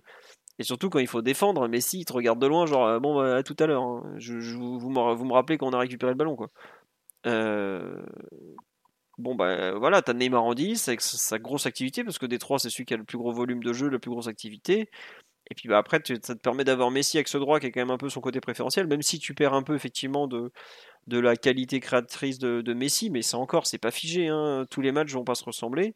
Et ça te permet à Mbappé de, de lui donner un peu l'axe gauche euh, de façon très large. Donc, euh, bon, bah, c'est pas un mauvais deal. Après, il faudra voir euh, par rapport aux adversaires comment ils vont s'adapter. Il faudra voir par rapport à nos absents. bon, c'est comme ça. C'est pas un mauvais deal, mais, mais comme j'ai dit un peu à Mathieu dans, dans la journée d'aujourd'hui, c'est bah, du coup, j'ai je, suis un peu ultra exigeant du coup sur, euh, Mbappé qui est trouvé dans des, dans des zones qui, qui l'affectionnent et dans les zones où il doit être euh, un, peu, plus dévastateur. Hier, il perd un peu son, match dans le match avec, euh, avec Chancel Mbemba, même si, Chancel Mbemba, même si il fait une très belle passe sur le but pour Neymar. C'est aussi parce que l'équipe adverse était désorganisée vu la récupération très rapide de, de, de Marco. Mais c'est dans ces moments-là aussi qu'il bah, doit aussi nous montrer que cette zone-là qu'il affectionne tant, bah, il, a, toujours cette, cette, capacité à être très dévastateur, à, enchaîner les, passes ou, les buts et vraiment être, être très très bon. Et hier, c'est vrai qu'il n'a pas réussi à gagner son, duel. C'est dommage parce qu'il a vraiment eu beaucoup, beaucoup, beaucoup de situations où il a été vraiment en, isolation face aux défenseurs adverses et où il pouvait euh, normalement euh, pas s'amuser, mais en tout cas faire beaucoup de, faire beaucoup de ravages. Ça n'a pas été euh, son jour dans, ce domaine-là. J'espère que ce sera, ce sera mieux dans les prochains jours. Mais voilà, c'est, je pense que la, mes femmes, c'est pas, pas le mot, mais ce que vivait Mbappé sur ses débuts de saison, c'était pas que le positionnement non plus. Donc euh, j'espère qu'il va réussir à, se remettre à tête à l'endroit. Ouais. non, non, c'est sûr. Après, euh, tu peux aussi avoir un coup de moins bien si tu as à chaque fois autant d'opportunités, au bout d'un moment, ça va payer. Hein. Il faut pas, faut pas.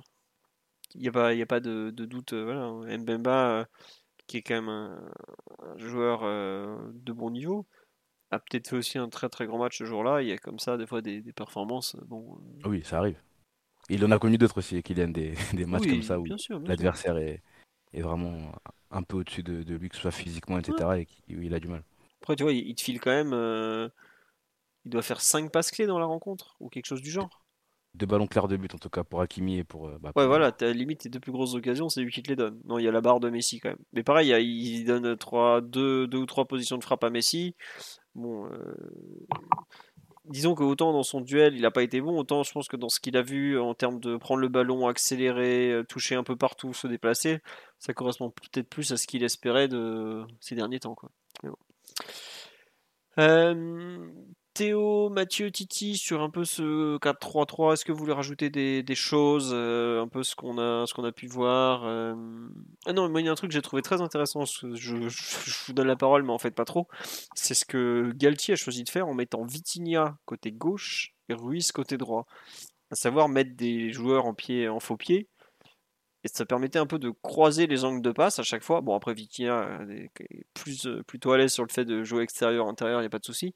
Mais je trouve que croiser les angles de passe pour trouver Neymar dans le dos des milieux de terrain comme ça était franchement une bonne idée.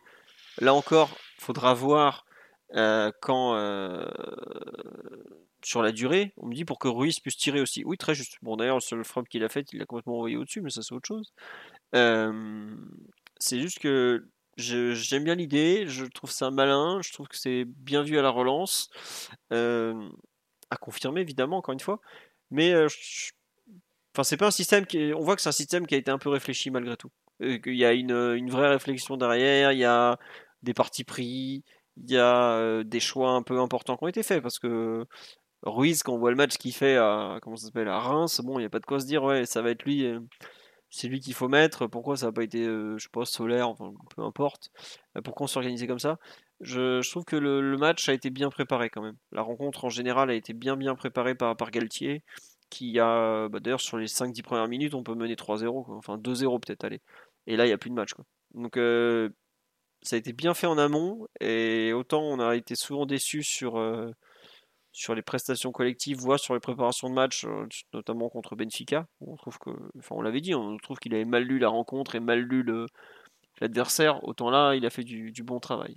Peut-être parce que c'est un peu chez lui, mais toujours est-il qu'en tout cas, c'était bien. C'était bien. Mathieu, Théo, Titi, sur l'analyse collective, est-ce que vous voulez rajouter quelque chose? Je vous écoute. Oui, Théo. On t'a pas entendu, mon pauvre, depuis ton tunnel de tout à l'heure. Mis à la cave. À toi de ressortir. Allez, vas-y. Défensivement, peut-être Est-ce que tu. Ouais, non, oui, oui, t'as raison. Défensivement, on n'en a pas beaucoup parlé. Tu as raison. Oui. Ouais, moi j'ai bien aimé la mise en place du. Enfin, comment s'est mis en place le système défensivement. Euh, T'avais un peu un. Parfois j'ai vu Neymar sur, sur, une ligne de 4, je sais pas si c'était seulement. c'était une, initiative de sa part, mais t'avais soit Neymar en à 4 ou en 4-3-1-2 qui. Pour, pour, être honnête, je trouvais, j'ai trouvé qu'il servait pas à grand chose parce qu'il était pouvait être sauté rapidement sans la, euh, sans la volonté de défendre euh, des, deux autres. Mais euh, ouais, le, dispositif défensif, bah, j'ai préféré celui-là, par exemple, pour, pour défendre contre des, équipes qui ont qu'un seul attaquant ou, ou, un, attaquant, ou un attaquant ennemi. là, c'était un peu Sanchez en seule pointe et Harit qui, qui, qui bougeait autour. mieux que bah, ce qu'on avait évoqué l'autre fois euh, d'ailleurs, dans le podcast euh, de euh, Maccabi PSG, le fait qu'on on défende parfois à 300 trop face à, une seule pointe. Et donc, donc hier, voilà, cette, ce, plus 1 au milieu qui a permis de, faire qu'on était beaucoup moins en difficulté pour rapidement coulisser sur les ailes. Tu avais toujours Vitinha ou Fabian à, proximité des ailes, donc il y avait bah, moins, de, distance à parcourir et, et en deuxième couche. et on a, donc on a un peu apporté ça à, notre face sans ballon sans que le reste soit vraiment impacté. Donc ça c'est super.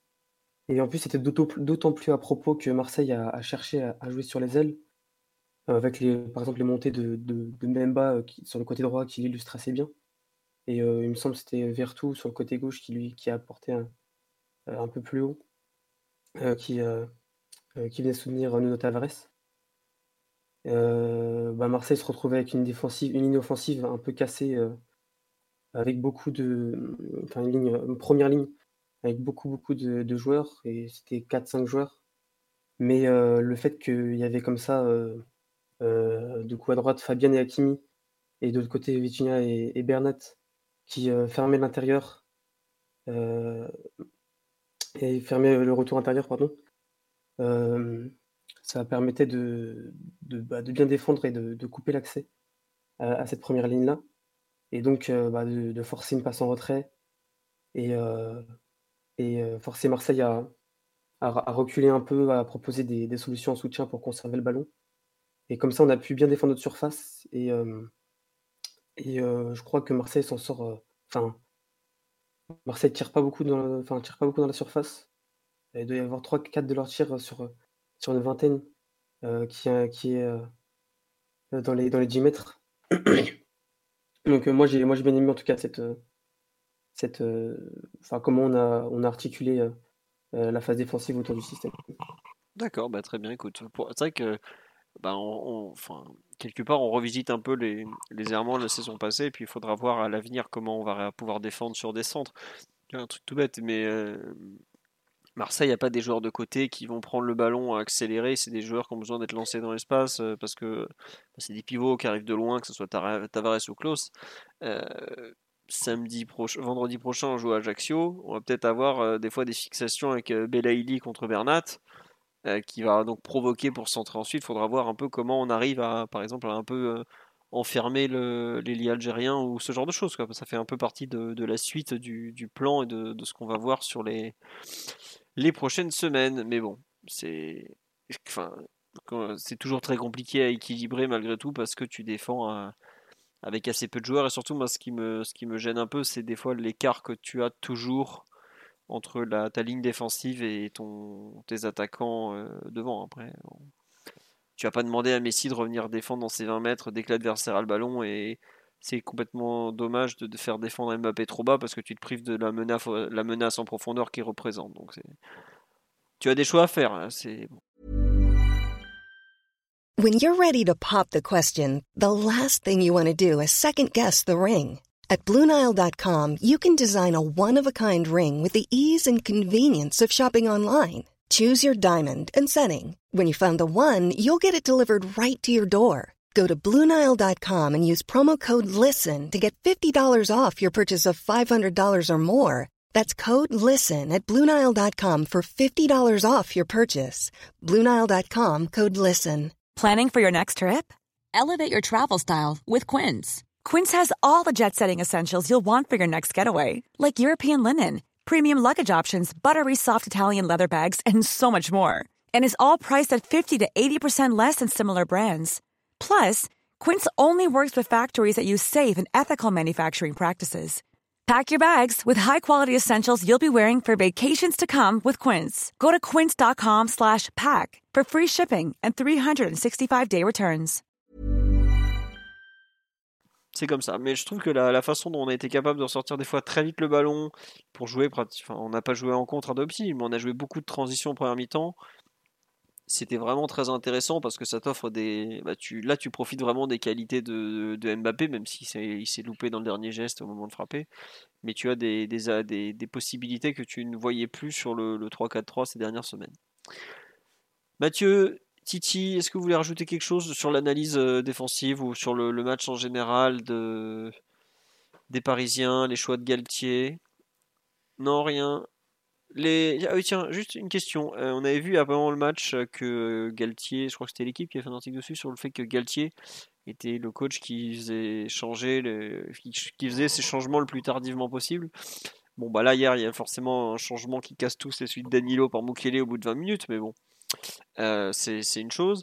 Est-ce que vous trouvez qu'il avait peut-être un peu trop tardé dans son coaching ou c'était bien parce que l'équipe était en place finalement et qu'il n'y a pas besoin d'autre chose? Je ne sais pas qui Titi, tu en as pensé quoi? Parce qu'on sait que le, les changements de Galtier tardifs ont tendance à, à énerver le, le supporter parisien. À agacer, tout à fait. C'est pas énervé, c'est agacé, tu as raison. Ouais. Sur le, sur le match d'hier, j'ai ouais, j'ai pas, j'ai pas ressenti ça pour hier. Je pense que on, on était à un moment où on avait bien repris le, le, le, cours du, le contrôle du match. Pardon. Euh, je vois pas vraiment euh, quel changement aurait pu être fait plus tôt. Peut-être Messi qui, a, qui avait vraiment une baisse de régime assez, assez claire euh, très tôt dans le match. Mais, euh, mais sinon, à part ça, c'est vrai que sur le match d'hier, j'ai un peu moins. j'ai été un peu moins agacé sur les, sur les changements à faire. Parce que, surtout parce que je vois, je vois pas ce qu'on aurait pu apporter de plus plus tôt. Euh, sur, le, sur le terrain, parce que bon, on, on, voit que ces changements aussi, c'est très souvent du, du, poste pour poste, etc. Et ben, je vois pas ce qu'aurait pu apporter plutôt un Sarabia ou peut-être Solaire qui est rentré un, peu plus tard pour amener un peu de fraîcheur et un peu de, ouais, un peu de fraîcheur, un peu de punch, on va dire. Mais sinon, non, je, je pense que sur hier, ça va. En cas pour moi. Très bien. Non, non c'est vrai que ouais, le, comme il y a une personne sur live qui me dit tout à l'heure, tout à l'heure, ouais, Neymar est sorti complètement rincé. Ah ouais, je... oui, c'est vrai. Mais par contre, euh, faut lui rendre ça, c'est qu'il a, il est jamais trop rentré dans les provocations, toujours bien répondu, investissement défensif impeccable et tout. Euh, moi, j'avais peur quand il commence à fatiguer, qu'il fasse un peu n'importe quoi et qu'il euh, tombe un peu dans le piège de la, comment dirais-je, de l'énervement, etc. Ouais, l'énervement, euh, tu vois, le, la, la décompression mentale, tout ça. pas du tout. Donc, Ils sont pas trop allés chercher non plus. je, je, trouve les, Marseillais, ils sont pas trop allés chercher non plus. Ils sont restés dans un match vraiment propre. qui se passe sur le, sur le terrain dans, dans le jeu. Euh, à part sur la faute de Gigot, il y a un peu d'énervement et Marquinhos qui, qui, a une réaction d'ailleurs, une grosse réaction, il a pris un carton jaune.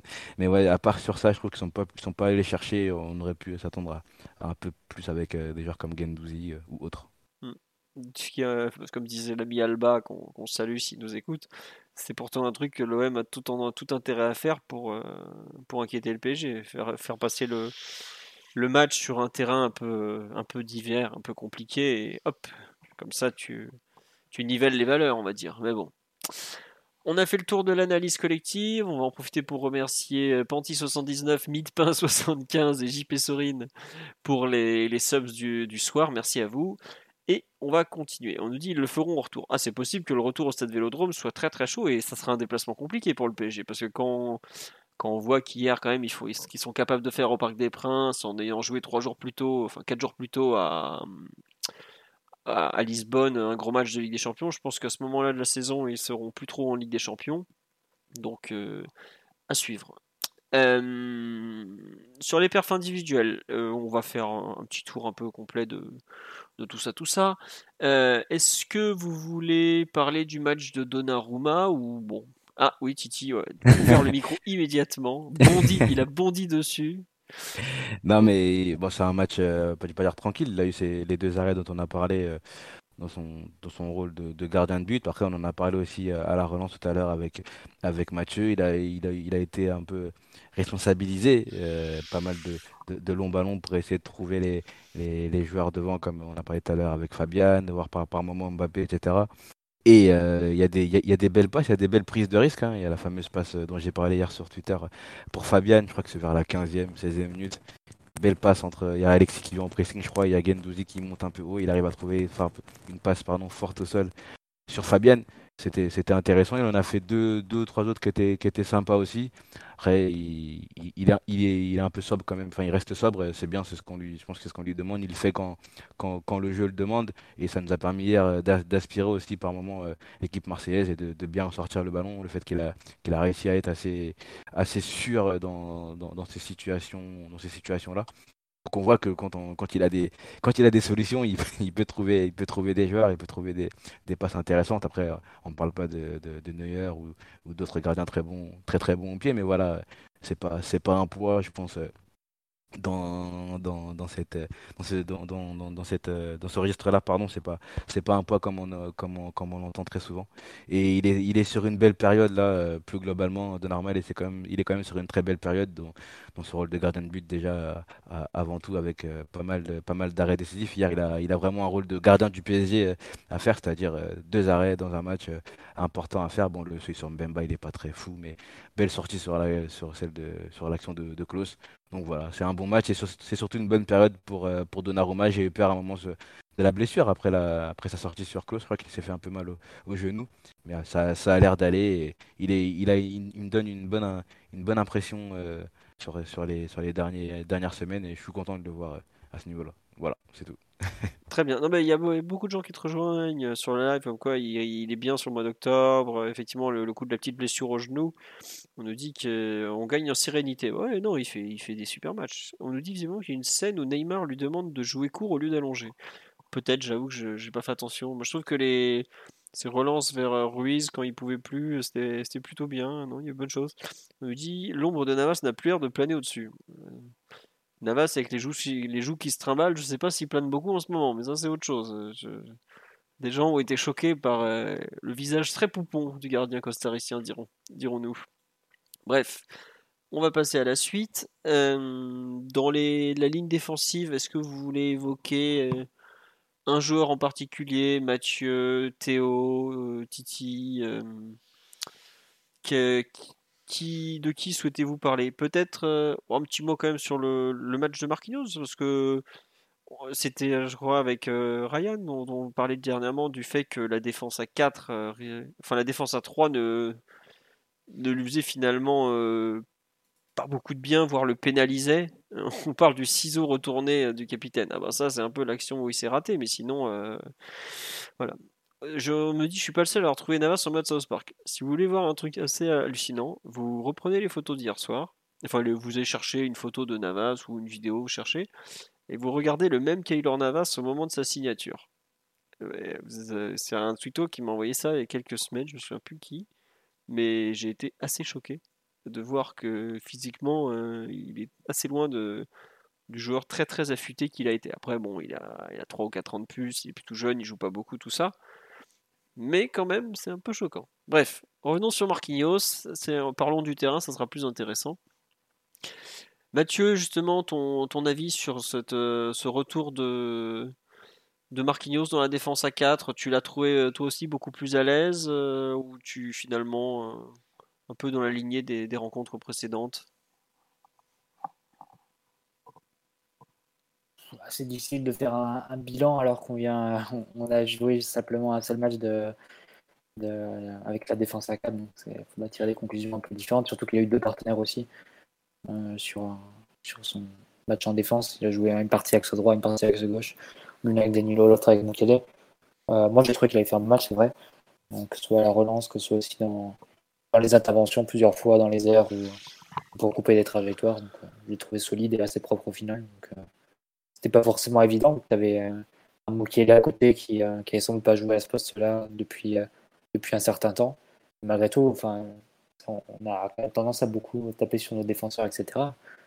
je vois qu'on est quand même qu'on est à 5 buts encaissés sur les buts de saison. C'est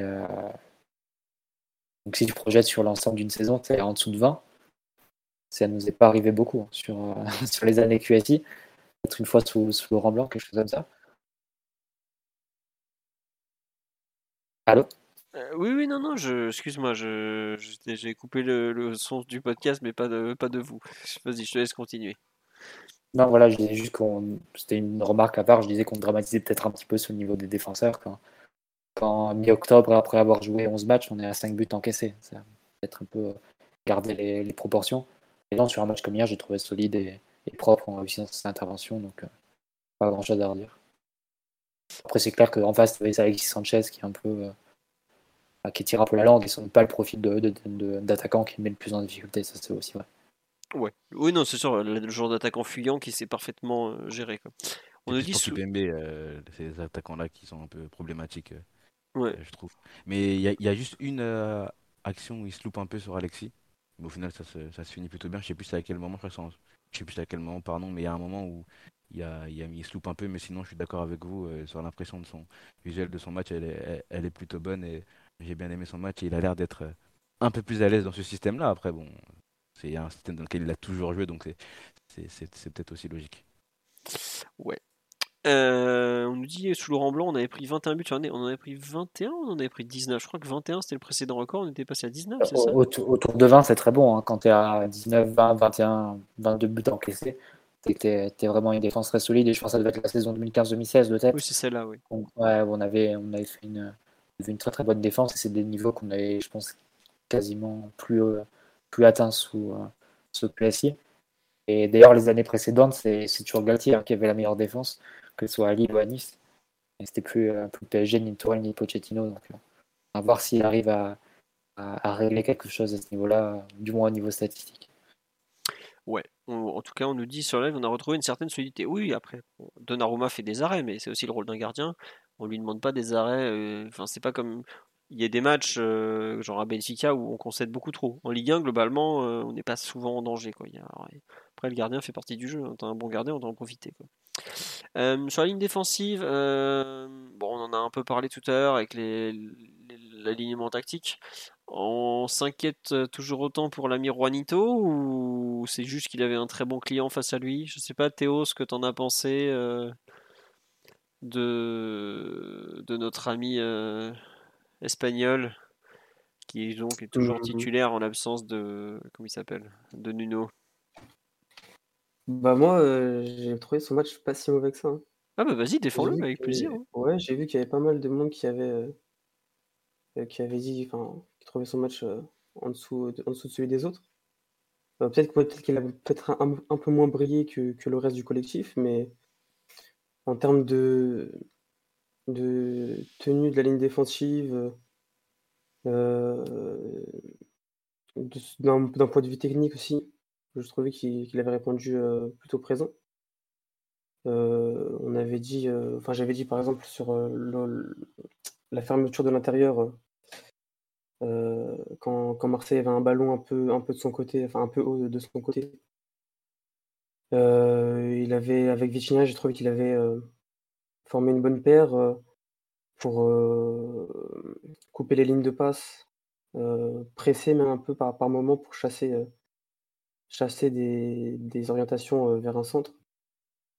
Et je crois que ça se ressent bien aussi dans son, dans son nombre de duels gagnés. il me semble qu'il a gagné 9 duels, quelque chose comme ça.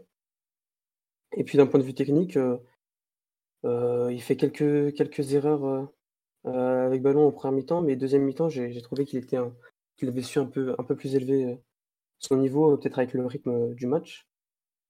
moi, globalement, j'ai bien aimé sa prestation. Après, bien sûr, il y a comme point noir le fait qu'il se fait prendre de vitesse deux, trois fois par Klaus. Et ça, après, c'est les qualités propres de, chacun des deux joueurs. Et quelque chose que lui aussi, enfin, faut pas le donner, hein, c'est quelque chose que lui aussi doit, doit prendre en compte. Mais euh, globalement, je, en fait, je m'attendais aussi à ce qu'il soit euh, en dessous de, de ce niveau-là. Donc, euh, ce qu'il soit, soit là où il a été, je, je pense qu'on peut en être satisfait. D'accord, bah c'est bien. Non, mais je pensais pas que tu aurais un avis si, si mesuré, voire positif sur lui, parce que moi, j'avoue, j'ai, bah, j'ai pas du tout aimé son match. Mais pas de souci. Je, je, je sais pas, Mathieu ou Titi, c'est, vous êtes aussi comment dirais-je, mesuré et positif que Théo sur sa partie, peut-être un peu moins, j'imagine? Non, un peu, moins que, Théo. On n'a pas parlé avec Mathieu. Il est quand même impliqué sur pas mal des situations euh, euh, marseillaises avec, euh, avec beaucoup de mal à, suivre bah, son, vis-à-vis, que ce soit sur l'action où Klaus le dépose ou encore l'action où Klaus a, le face à face. À face. la petite frappe sur, sur Donnarumma, là, il est, toujours en retard. Après, il a toujours pour lui sa qualité technique et sa façon de, et, son, et sa, pardon, façon de bonifier les ballons euh, un peu à, la relance, il est plutôt bon là-dessus et, il le restera, je, pense, euh, vu, comme il, vu comme il est bon techniquement. Mais à part ça, j'avoue que moi, euh, je, suis un peu, inquiet et je pense qu'il souffre vraiment beaucoup, beaucoup de la comparaison avec Nuno Mendes. On sait que c'est pas le même type de joueur et, qu'il faudrait, il faudrait même pas du tout les, comparer, mais c'est vrai que j'avais des bons souvenirs de, Bernat, bien sûr avant, sa blessure. Donc c'est un, joueur que, pas que j'estimais, mais voilà, que, qui, a su sortir des, de, très bonnes performances. Et là, c'est vrai que ça fait, ça fait un, peu, un, peu mal de le, de, de, le voir aussi, aussi dépasser sur certaines actions. Et, et, et voilà, donc euh, j'entends ce, ce, que dit Théo, mais c'est vrai que moi, j'ai pas eu des bonnes sensations sur, euh, sur son match, voire même ses matchs depuis qu'il a repris un peu le poste vu que Nuno est blessé. Quoi. Ouais, après ça, qu'on nous rappelle sur la live que le côté droit de Marseille est très percutant et que c'est pas un match facile. C'est sûr. Mais en fait, tu vois, je trouve que j'entends très bien la partie technique où bah, il a, je crois qu'il a fait 100% de passes réussies, il est toujours propre et tout à ce niveau-là. Mais euh, la partie euh, vraiment euh, accélération, vitesse, capacité à répéter des efforts qu'on demande beaucoup à un latéral, Là, je trouve qu'il est loin. Bon, la vitesse, ça n'a jamais été spécialement son point fort, mais là, il y a un moment, il se fait franchement dépasser par Klaus. Il est sur le centre dont parlait Mathieu en première ah mi-temps. Bah il, est, il, est vraiment très, très, très loin. Et on sent quand C'est une image terrible. franchement, on sent qu'il essaie de piocher et qu'il n'arrive pas. Le, gars lui prend. Enfin, il, va trop vite quoi pour lui. Après, Klaus, c'est l'un des, des joueurs les plus rapides du championnat, si je dis pas de bêtises, les stats étaient sortis. Mais voilà, quand même, c'est vrai que visuellement, c'était dur de, voir, de le voir aussi dépasser. Mmh, ouais, et moi j'avoue que le, le volume de offensif me paraît un peu, un peu douteux. Quoi. Bah, après, c'est un joueur qui a pratiquement jamais enchaîné depuis deux ans et sa blessure. c'est compliqué de lui demander trop, mais je suis un peu perplexe. On nous dit euh, euh, qu'est-ce que vous pensez sans le comparer à Nuno Mendes? C'est ça le problème, c'est qu'on est habitué au caviar à ce poste-là. Donc forcément, quand il arrive après avec son pâté de foie, le pauvre Bernat, bon, euh, il est mignon, mais bon, euh, il, oui, il tient pas la comparaison. C'est pas un mauvais joueur pour autant, mais oui, forcément, il est loin, quoi. Après, on, veut pas revenir à Baker ou Kurzawa, non, non, surtout pas. Oui, Théo? Euh, Qu'est-ce que je veux dire? Ouais, Oui, le truc, c'est que ouais, j'entends bien, euh, j'entends bien vos arguments, il n'y a, pas, a pas de souci. Mais sur, notamment sur la partie, je suis, je, suis, totalement d'accord avec vous sur la partie athlétique. ouais, athlétique, enfin, se faire dépasser par Klaus. Il y a, enfin, notamment que sur cette action-là, c'est aussi un peu lui qui, qui se donne un peu trop vite ou qui ne fait pas attention à, son dos et, et revient en, retard. Mais après, sur le côté du fait de capacité à répéter les efforts, et ça, tu, tu l'as, tu l'as bien dit, Philo, c'est maintenant ce qui, ce qui fait le joueur. Et faut, enfin, faut, faut, faut le juger comme, comme étant ce qu'il est. C'est comme ce qu'on a pu voir dans, dans les analyses parisiennes les précédentes années, des, certaines, certaines personnes qui pouvaient demander par exemple à, à Herrera, à Danilo, d'être des joueurs créatifs avec ballon, mais c'est pas ce qu'ils ont été, c'est ce qu'ils ont jamais été. Alors Bernat, lui, était un peu plus, un peu plus vitaminé, si on peut dire, mais maintenant, depuis sa blessure, on sait qu'on sait que qu'il a, a ce déficit physique-là. Et je pense maintenant, il faut, faut, faut, faut, le juger comme tel. Ouais, non, mais t'as raison, effectivement. Mais c'est vrai qu'on se souvient de lui il y a deux ans où il sortait un super Final 8 et depuis là, t'as du mal à reconnaître euh, le même joueur. Mais bon, c'est comme ça, écoutez. Hein. On va faire avec ce qu'on a et puis globalement, euh, Nuno, il revient dans euh, deux semaines, si je me trompe pas, et une semaine et demie, une semaine et demie deux semaines. Eh ben, on fera avec, hein, qu'est-ce que je vous dis. On dit Warren Zahir Emery, c'est pour quand? Je dis, attendez, il, a 15 ans et demi ou 16 ans. je voulais aller le voir, les, 19 jouent régulièrement, il n'y a pas de. Voilà, et puis ils jouent pas arrière gauche.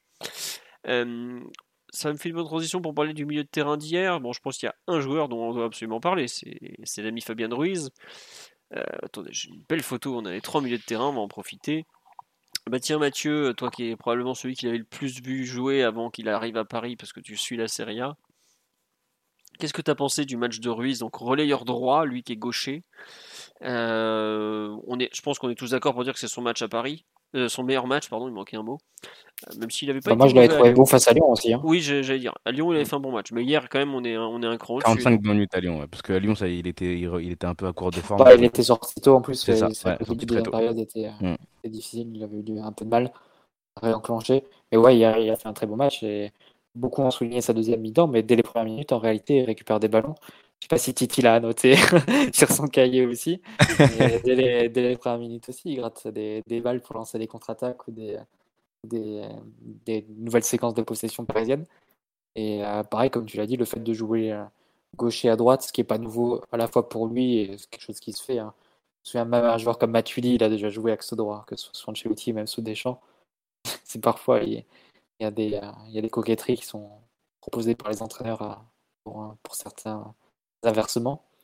Et Fabien Ruiz, pour le coup, l'avait avait déjà joué euh, dans ce, dans ce registre-là, notamment sous Gattuso. Et on a déjà parlé en plus avec, euh, avec Paul.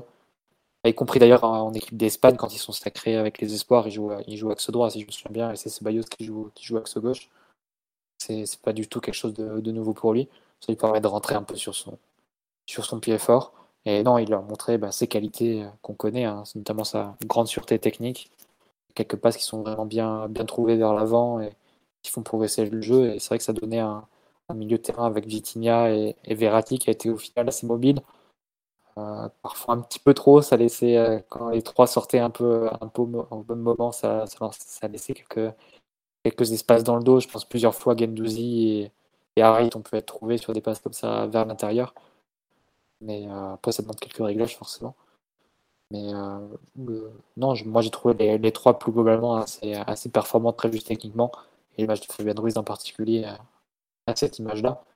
Et euh, même en montant progressivement en, régime au cours de, la rencontre, en grattant de plus en plus de ballons, ça, tord un peu le coup à certaines fausses idées que, certains avaient du joueur en, présentant comme quelqu'un de, de, statique, de, manque de volume, etc. Je pense qu'avec un match comme hier, et sans doute une meilleure, meilleure appréciation de, de son profil. Tiens, question. Euh, je, je me permets de te couper. Sur, est-ce que tout le monde retient sa fin de match parce qu'il a fini très fort? Est-ce que tu penses que ça peut être lié au fait qu'il n'ait pas joué mercredi en Ligue des Champions, enfin mardi, contrairement bon, à la plupart des joueurs qui étaient sur le terrain à ce moment-là? Je me suis posé la question en fait. Non, c'est sûr, c'est possible. C'est possible. Après, euh, oui, quand après c'est aussi lié à ses caractéristiques. Hein, quand, quand les, euh, les minutes avant, c'était un match, euh, le troisième match durant une semaine.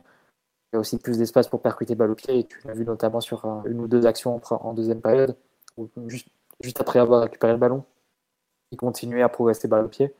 Et là, ça fait mal à, l'adversaire parce qu'il n'est pas en mesure de, vraiment suivre euh, physiquement. Notamment, ça donne une situation pour, euh, pour Neymar, il me semble. Ouais. Bah, c'est la situation du penalty notamment, du possible penalty. Donc, euh, non, moi j'ai trouvé vraiment un, beau match de, sa part. Et ce qui est bien aussi avec la possibilité de, passer à 3 milieux de terrain en 4-3-3, c'est sans doute pas ce qui motive le, choix de Galtier, mais que ça aura une conséquence positive, c'est que tu vas enfin intégrer tes milieux de terrain. Jusqu'à présent, c'est surtout Verratti et Vitinha qui avaient monopolisé l'ensemble des minutes. Même en début, de, saison, c'est Danilo qui, qui avait ses, ses, minutes de troisième milieu, on va dire. Là, tu as la possibilité avec trois joueurs titulaires déjà de faire jouer, de faire débuter les matchs de Fabien Ruiz, et aussi de faire entrer en jeu des Solaires et des, des Renato, qui a réussi à, rester sur ses deux, sur ses deux jambes. Euh, et ça, ça va te permettre de, de les intégrer, de les, faire entrer dans une dynamique euh, collective. c'est un peu ce que tu cherches aussi. Si tu restes à deux milieux de terrain, c'est beaucoup plus difficile pour, non, mais t'as raison, parce que là, on joue à 3 milieux, on en a 5, sans, sans même compter Danilo. Le PG a 5 milieux terrain hein. Verratti, Vitinha, Ruiz, Solaire et euh, Renato, sans compter Danilo, donc en plus, plus euh, Zahir Amri. Euh, avec deux milieux seulement axiaux que tu utilisais à chaque match, tu, oui, tu faisais très peu tourner. Là, tu, tu vas pouvoir faire jouer un peu plus de monde. Mais bon. Euh, on nous dit il y a beaucoup de gens qui ont absolument voulu le comparer à Mota. Non, mais hier, je sais pas pourquoi c'était ressorti d'un coup, alors que c'est un Mota qui. Ça rêvait son, son arrivée aussi. C'est Ouais, non, bien mais- hier qu'il n'y a pas grand chose à voir. Mais... Bah ouais, parce que j'ai jamais vu euh, Mota faire 50 mètres balle au pied comme, euh, comme l'a fait Ruiz hier, par exemple. Après, bon, il y a certaines passes que Mota aurait pu faire. tout. quel mota. Oui, voilà, oui, c'est sûr. Et puis hier, Quelle- c'est même le, période le milieu qui a la plus grosse euh, zone d'activité, hein, je pense. Non, c'est sûr. Non, non, c'est. Oui, bah, je pense, ouais. On nous dit effectivement sur live 10 récupérations, tout ça. Mais ouais, ouais. Ah oui, 10 récupérations. Ouais, après, les stades de récupération, tu sais, ça veut. Mm. Mm. Si tu sais bien te placer, des fois, tu peux avoir des chiffres incroyables sans, sans avoir fait forcément un match où t'as la- tu, tu as l'impression que. Voilà. Et puis, il y a des fois, des, des joueurs qui ont fait des matchs où ils ont, ils ont charbonné toute la rencontre, ils se retrouvent avec euh, 4 ballons récupérés. Tu fais, ah ouais, bah, finalement, bon, parce que bah, c'est toi, t'as pressé, c'est un autre qui récupère. Enfin, c'est des stats toujours intéressantes parce que ça te montre une, activité ou au moins une présence ou une intelligence de jeu, mais c'est pas non plus la stat ultime de d'activité défensive, quoi. En tout cas, c'est intéressant cette capacité aussi à, à gagner des mètres avec le, avec le ballon. Vous avez parlé de la fameuse action pour, euh, pour Neymar en, en seconde mi-temps. En première mi-temps, il en a une aussi où il, a, il, il- remonte un peu le, terrain euh, ba- ballon au pied. On, on voit pas, pas forcément beaucoup ça dans, dans, notre milieu de terrain. On n'a pas, on pas beaucoup de joueurs qui le font, qui le font très souvent.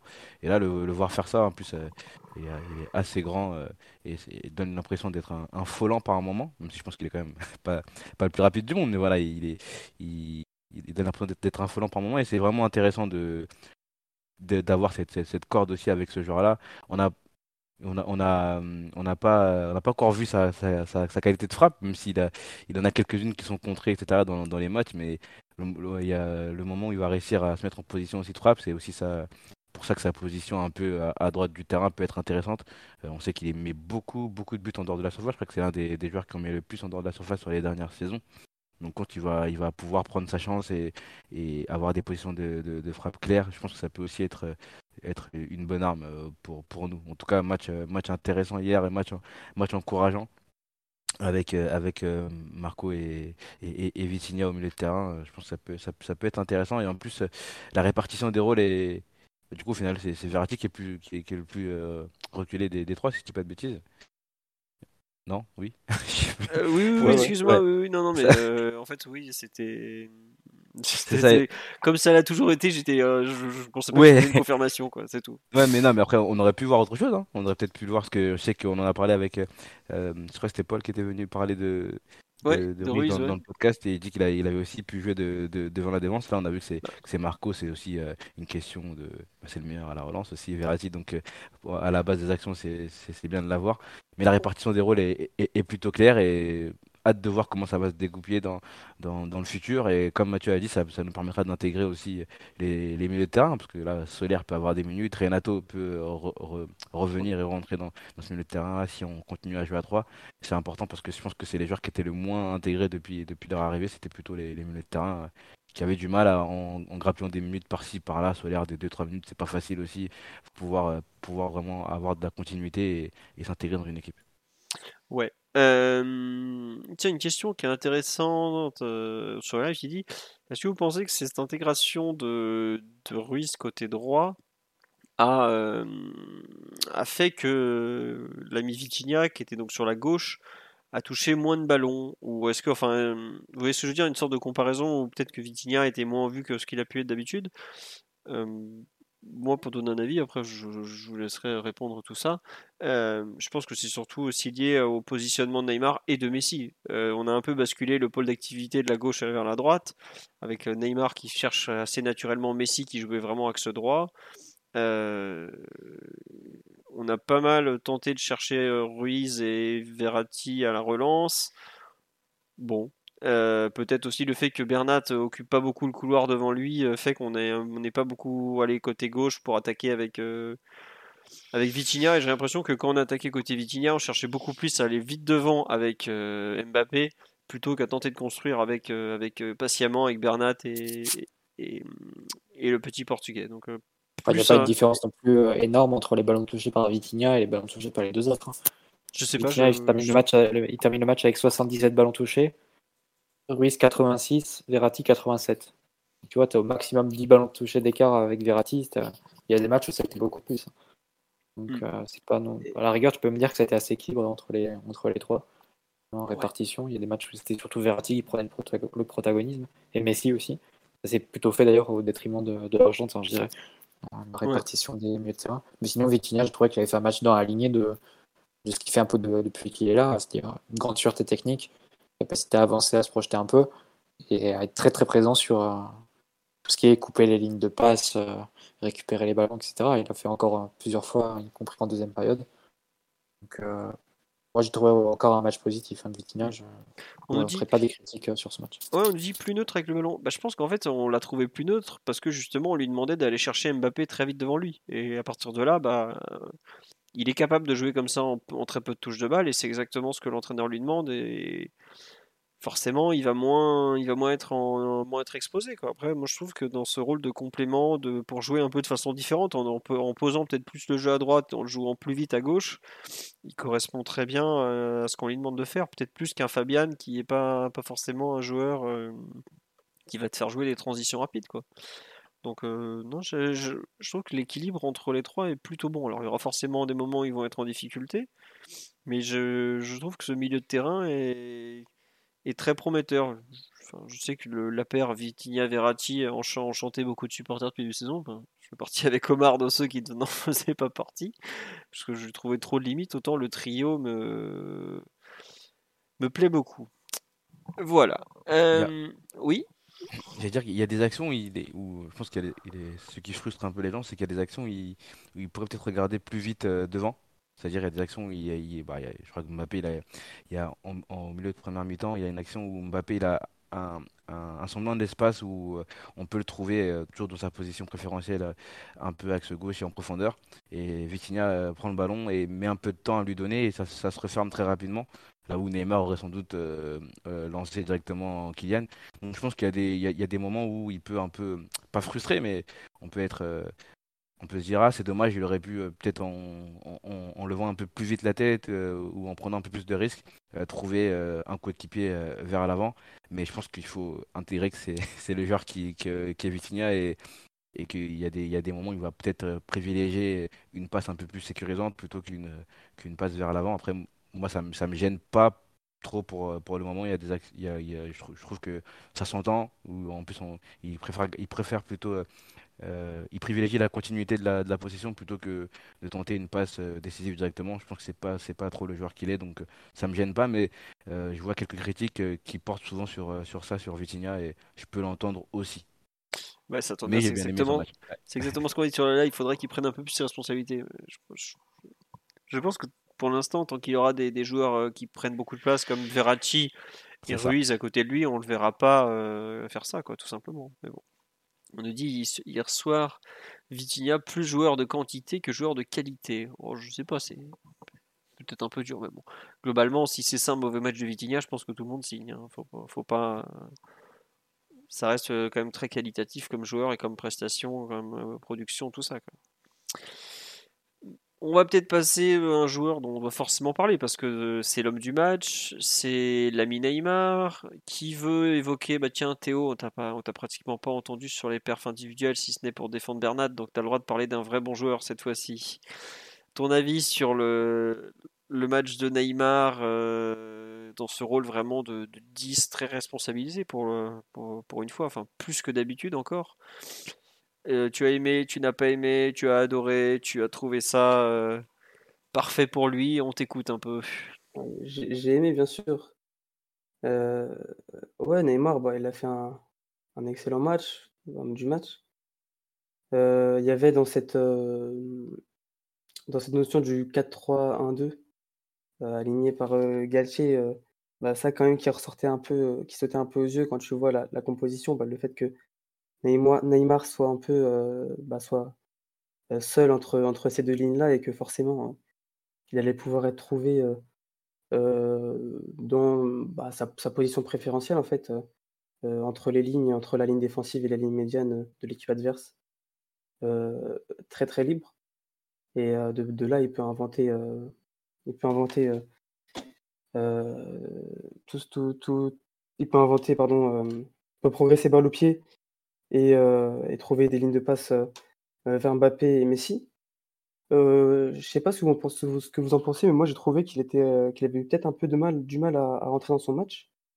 il y a deux, deux, trois pas, deux, trois ballons au début du match où il force un peu, il force un peu le truc. Il y a un moment où il, enchaîne les passes avec Vitinha et il force une, dernière passe et il perd le ballon, ce qui donne un compte pour, Marseille. Il y a aussi le moment où Vitinha le trouve bien entre les lignes avec un, avec un, avec un ballon haut qui saute la ligne médiane et où, au lieu de fixer et, continuer à progresser, il, passe un peu trop tôt et il va il, perd, bah, il perd le ballon parce que ça, ça passe. Mbappé n'était pas encore, pas encore mis en position euh, pour bien recevoir sa passe. Euh, après ça, il est, il est, bien rentré dans son match. Euh, il a fait la différence. Il a, fait, bah, il a marqué, il marque l'unique but du match avec une superbe souplesse de cheville d'ailleurs qui enfin, c'est ce qui m'impressionne toujours avec lui c'est il a des il a des il a du caoutchouc à la, à la place des, des chevilles juste je me permets de te couper une seconde il y a une personne qui, qui pense que la, la frappe était n'était pas volontaire. Le but était un peu chanceux. Ah non, non, le but, il est pas du tout chanceux. C'est exactement où il veut mettre le ballon. Hein. Neymar, il aime bien chercher des zones comme ça. Euh, d'ailleurs, ça souvent valu des petits tours, il touche le poteau ou c'est juste, juste à côté, etc. Il aime bien chercher les, les zones comme ça. Pour moi, il, pour moi c'est ce qu'il voulait faire. Hein. Franchement, c'est. Et de toute façon, il fallait bien ça pour battre pour le PES hier, hein, j'ai l'impression. Donc, euh, pour moi, il voulait vraiment faire ça. Voilà. Euh, vas-y Théo, si tu veux reprendre euh, où, tu en étais, euh, n'hésite pas sur sa performance. ou, peut-être que tu avais fait le tour. Ouais, non, ouais, je pense qu'il y a. Enfin, j'ai ouais, fait le tour de mon côté. Je sais pas si vous avez quelque chose à dire. Aussi, peut-être à noter, bah, encore une fois, sa volonté de faire les efforts défensifs.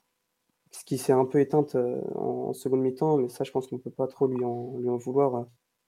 on sort d'une grosse semaine avec le match contre Benfica et comme un peu tout le monde, il était euh, un peu tout le monde sur le terrain, il, était, il avait l'air un peu, euh, un peu exténué. Ah oui, il a fini complètement euh, volonté. On nous dit s'est enfin habitué à ses pumas. oui, c'est vrai, c'est vrai. on nous dit sur le but chanceux serait la passe est arrivée vite, donc ça m'a surpris la précision. Bah, ça reste un, joueur d'une élite technique absolue, donc c'est pas c'est un, un but qu'un Messi pourrait mettre, par exemple, de l'autre pied. Donc c'est vrai que ça peut surprendre. Il n'y a pas beaucoup de joueurs qui sont capables de faire aussi bien comme ça, avec une telle sensibilité, une telle précision, mais c'est un joueur rare, Neymar. Euh, Mathieu ou Titi sur le, match de Neymar, les... j'avoue que j'ai bien aimé son, match, j'ai beaucoup aimé son match. Euh, j'en fais euh, dans le jeu depuis des semaines, je trouve que c'est son meilleur, d'assez loin. Et ce que je craignais quand je l'ai vu comme ça, numéro 10 en début de rencontre, c'est qu'il joue un peu un peu trop avec le feu quand il descendait très bas. quoi. Et au contraire, je trouve qu'il a été d'une justesse, même bas sur le terrain. Alors, il y a eu quelques pertes de balles parce qu'il tente des trucs compliqués. Mais euh, globalement, il y a eu des moments où il m'a fait peur, mais je l'ai toujours trouvé en contrôle du tempo, en contrôle du ballon, en contrôle de ce que son équipe avait besoin, de ce dont son équipe avait besoin. Et bon, alors les tests de la maturité de Neymar, tout ça, tout ça, bon, on en a déjà parlé, ça me fait un peu sourire. Mais hier, il fait un match d'une, vraie maturité dans, dans, le jeu, en fait. Et c'est pas si courant. C'est un peu ce qui me fait douter aussi de la viabilité du 4-3-1-2 à moyen terme. C'est que, bah, est-ce qu'il est capable de reproduire ce genre de choses dans un match qui va être un peu plus chaud? Adultonei est-il enfin arrivé à Paris de façon définitive? Je ne sais pas mais vraiment euh, pas de dégoupillage et des, choix de des choix intelligents, des choix pertinents, des prises de balles euh, dans le bon sens, de des dribbles au bon moment, aux bons endroits, je trouve. Euh, on nous dit peut-être plus cynique, plus froid, peut-être. Hier, je l'ai pas trouvé trop fantaisiste, par exemple. Euh, il y a des moments où a on a vu des matchs où il est complètement déconnecté de l'équipe. On est là se dire, mais qu'est-ce qu'il est en train de faire Reviens là, reviens. Euh, hier, je l'ai trouvé très juste, en fait. Euh, alors évidemment, il y a des passes qui sont pas arrivées au bout parce que bah, c'était compliqué, qu'il y avait beaucoup de rythme en première mi-temps, notamment, que le, déchet fait partie du football de, de haut niveau quand on tente autant. Mais vraiment un, match bien complet. On dit il a vu Benzema avoir, un ballon d'or à 34 ans, ça lui a rappelé qu'il pouvait encore avoir une carrière si vous voulez. si le Brésil va au, fond, au, fond, au bout, pardon, à la Coupe du Monde 2022, il sera pas loin du trophée à la fin, il faut quand même le dire. Donc voilà. Je sais pas Mathieu ou Titi si vous ce que vous avez pensé de cette rencontre de Neymar, peut-être un peu moins positif que moi, mais je veux bien votre avis en tout cas. Ni l'un ni l'autre ne semble décider à vouloir parler de non, je, voulais laisser Mathieu qui n'avait pas parlé depuis un moment. Je pensais qu'il allait prendre euh. la, parole, mais non, moi je suis d'accord avec toi. J'ai beaucoup aimé, euh, beaucoup aimé son match. Euh, moi j'avais peur dans, dans, dans, le match là de plutôt des, des, ballons perdus vraiment très bas sur le terrain, sur des sur des sur des situations euh, où il est pressé par les, par les, par les joueurs marseillais. Euh, j'en dénombre pas beaucoup des, des, ballons perdus. En tout cas, il n'y a pas, pas eu de balles perdues qui, qui ont été très dangereuses de, de, sa part.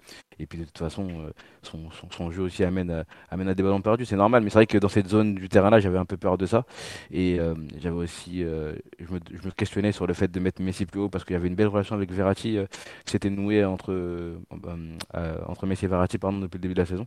Mais finalement, Neymar a fait euh, vraiment un super match. Il, a, fait ce que, ce que demandait le, match en fait et sa façon de, beaucoup trouver euh, Mbappé après être touché, après avoir été touché derrière les milieux de terrain, etc.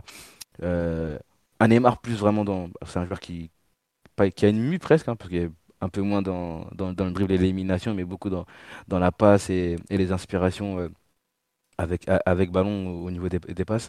Euh, c'est vraiment intéressant. Euh, il, est dans, il était dans un soir euh, d'inspiration plutôt, très, très haut. Hein. Donc c'est vrai que les, matchs où il sera, moins bien, cette position-là sera peut-être un peu plus dangereuse, pas pour l'équipe, mais en tout cas sur, sur des ballons perdus, ça peut être, ça peut être dangereux.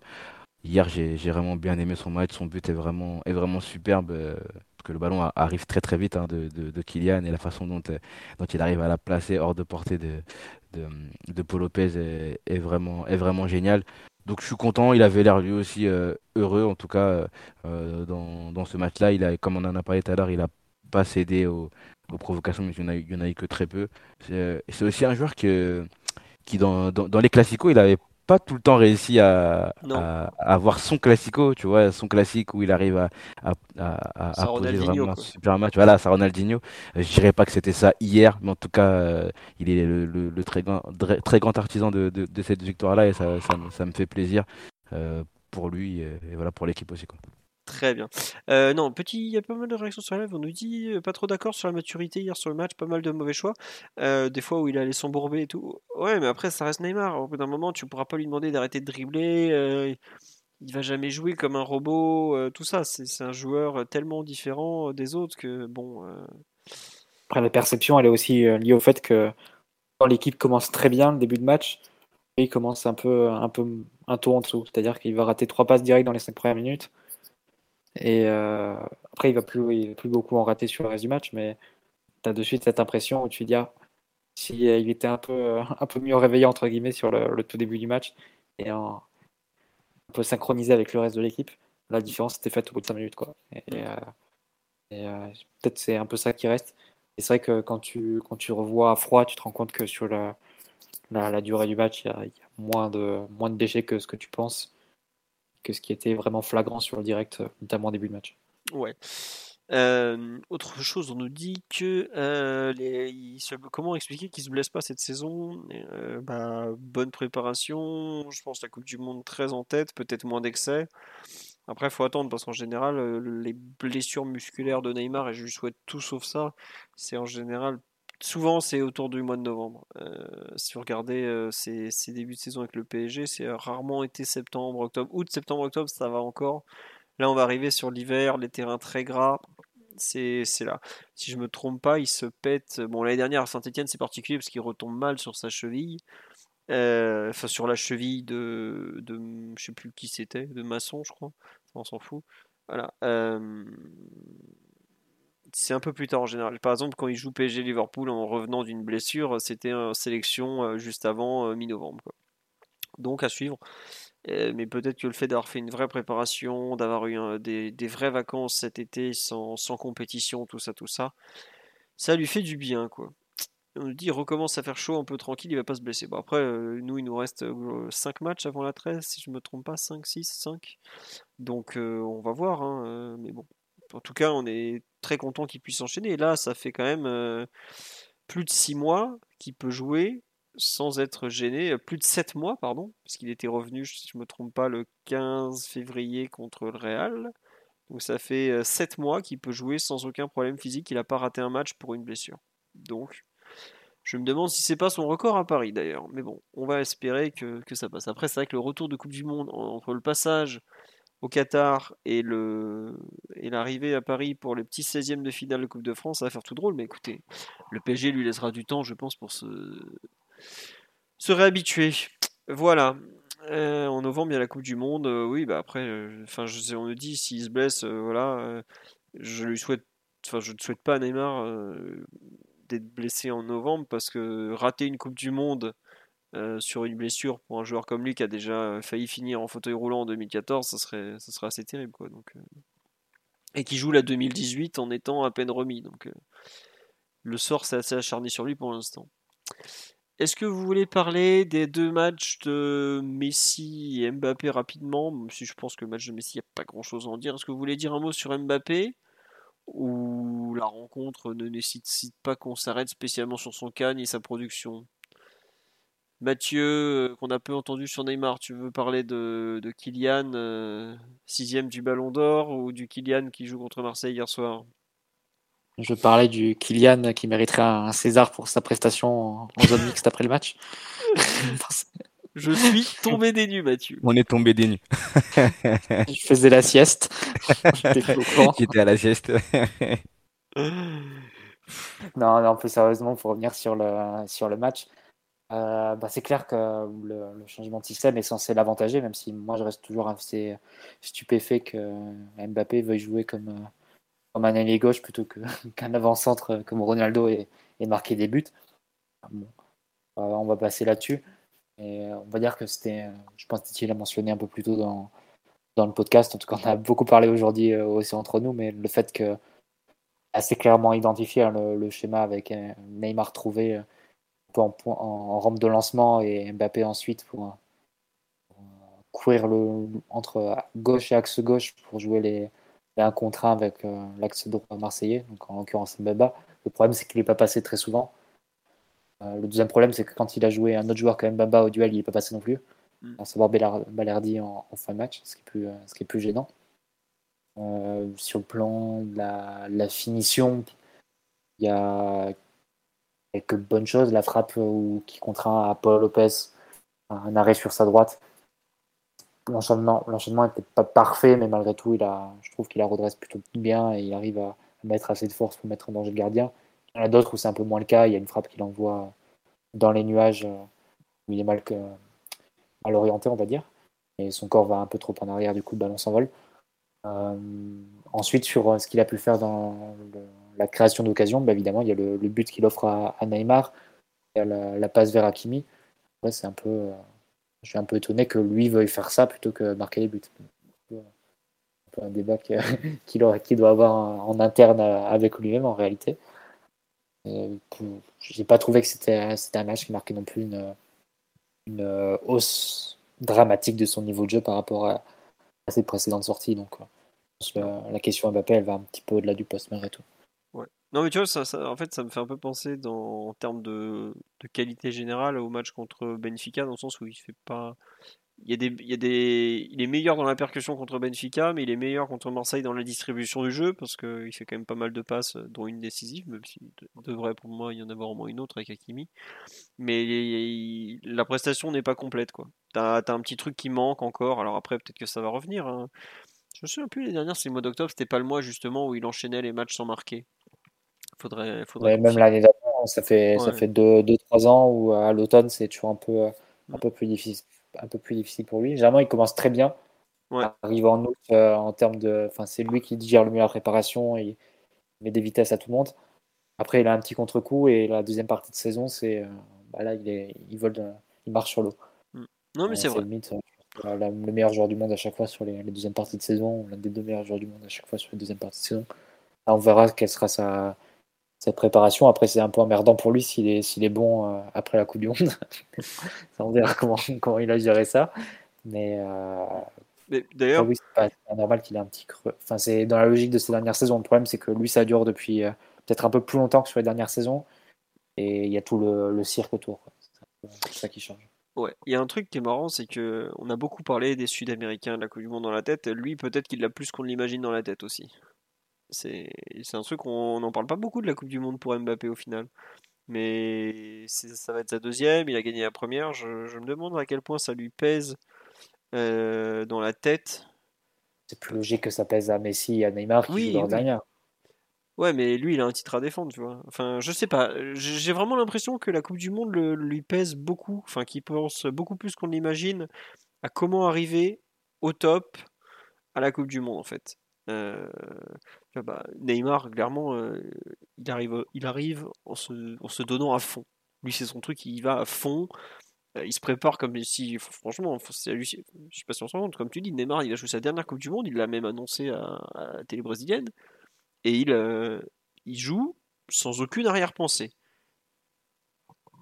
Franchement, il faut le féliciter parce que c'est pas rien pour un Brésilien. La Coupe du Monde, c'est quand même quelque chose de. C'est ultime, quoi. Là, j'ai l'impression que Mbappé fait partie de ceux qui ont le plus ça en tête et que ça lui pourrit un peu ses matchs au final, quoi. en tout cas, ça lui, ça lui occupe l'esprit au lieu de se concentrer peut-être un peu plus sur ce qu'il doit faire de bien, de, pas bien.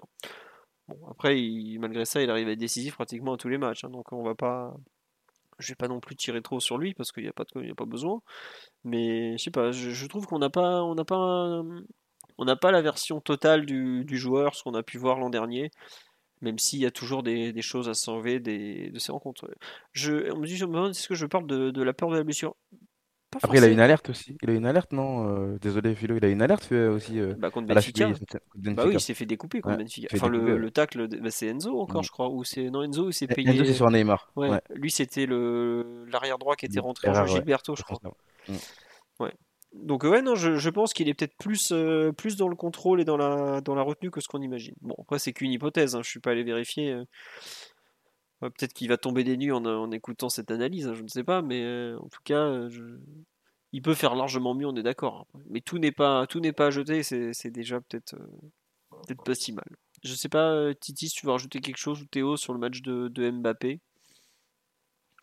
Non, moi, c'est vrai que j'en ai parlé en début de podcast euh, sur les, actions où il, a, il était bien trouvé en isolation, etc. Tu as parlé des, ballons de but qu'il a, qu'il a, qu'il a, qu'il a donné, celui, pour Hakimi, celui pour Neymar aussi.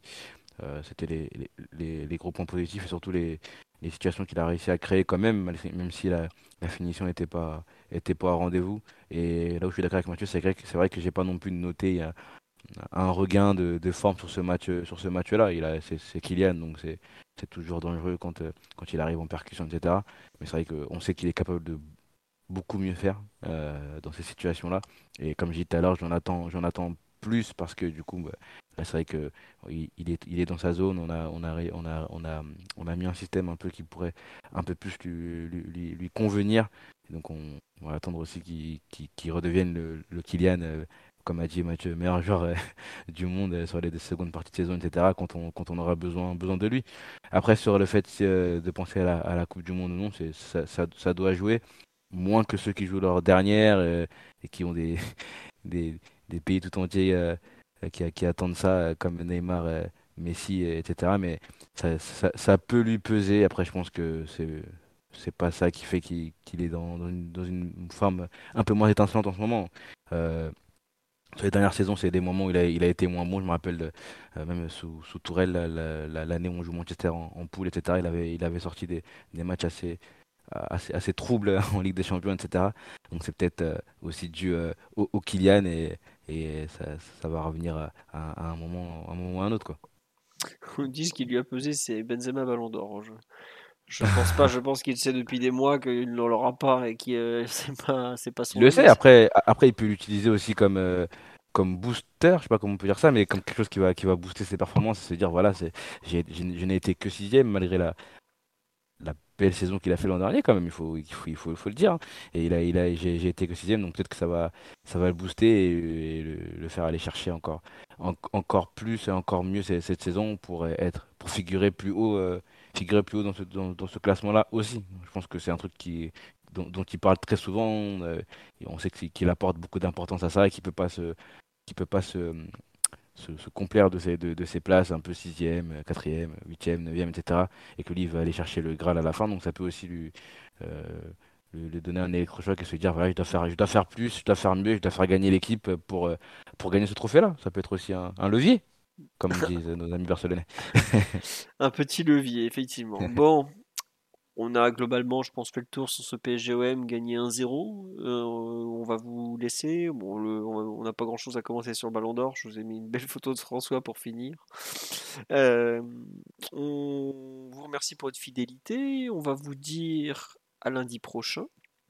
Un petit merci à Titi Madness qui sub pendant qu'il parle. merci à Quick aussi et à Kazak qui sont arrivés en cours de route. C'est très gentil à vous. Euh, est-ce que vous, tu veux parler des jeunes? Euh, bah, y a pas, J'avoue qu'on a, fait, on a fait un podcast avec euh, Lucas la semaine dernière sur Match League. Les deux rencontres des jeunes, c'était à l'extérieur. Je crois que les U19 sont allés gagner à Lille, si je ne me trompe pas. Et les U17 sont allés gagner à. attendez, je vous dis ça tout de suite, c'est sur le site. Les U19, ils ont mis 4-0 à Lille, si je ne me trompe pas. Ouais, avec un doublé de Mukelenge qui était rentré en cours de match. Et les autres buts ont été marqués par Zag, j'ai vu, et le premier avait été inscrit par Noah Lemina. Euh, d'ailleurs, il est sorti sur blessure, le pot. Et enfin, les U19, U17, pardon, sont allés gagner à Saint-Cyr-sur-Loire, dans la Loire donc, euh, avec 2-0, je ne sais plus qui a marqué. Arjani, l'avant-centre, enfin le milieu offensif a marqué. Le deuxième but, je ne sais plus qui c'était. Voilà. Euh, on a fini pour ce live. merci à Giorgio3000 et à Orange Hitman pour le, sub aussi, dis c'est très gentil à vous. On est, on est très populaire ce soir. Un petit point, Lolo White qui est revenu en Ligue 1. Bah, comme il l'a dit lui-même, il a tout aimé, sauf le résultat, puisqu'il a perdu sur la pelouse de Rennes. Euh, quand même, euh, une équipe qui aujourd'hui est bien meilleure que l'OL. Et Mathieu était devant le match, un match de Ligue 1, ce qui est très rare. Tout ça pour Lolo White, euh, il, était, il était en costard devant le match. Il était devant la première mi-temps. voilà. Eh ben, écoutez, on vous dit à lundi prochain pour le podcast. Euh, on va pas faire euh, de podcast de milieu de semaine parce qu'il n'y a pas de match. On vous rappelle le prochain match est vendredi soir à Ajaccio. Pour euh, retour, Messi va découvrir la Corse. Ça va lui faire tout drôle. ensuite, pas emmener Messi, Mbappé et Verratti en Corse. C'est inconséquent et inconscient même de faire ça. Bah non, il faut qu'il découvre un peu que ce que c'est que là c'est Ajaccio. Et encore, ça va, c'est Ajaccio, c'est pas le S Sébastien non plus, ni le Gazélec. Ah, Attention à Mathieu Coutador au milieu. Hein. Ouais, mais Johan Caval, pour prononcer à la Corse, euh, n'est plus que directeur sportif, il ne pourra pas se battre. On verra le plan d'Olivier Pantalone. le plan de, du mythique Olivier. non, c'est vrai qu'il y, a un infiltré dans le staff d'Ajaccio, j'ai oublié. C'est qui? Ah bah oui, il y a le fils de euh, Galette. Le fils, Galette. Pas celui qui se fait attraper par la justice, l'autre. Le vrai, le vrai fils. le vrai fils de Galette. le vrai.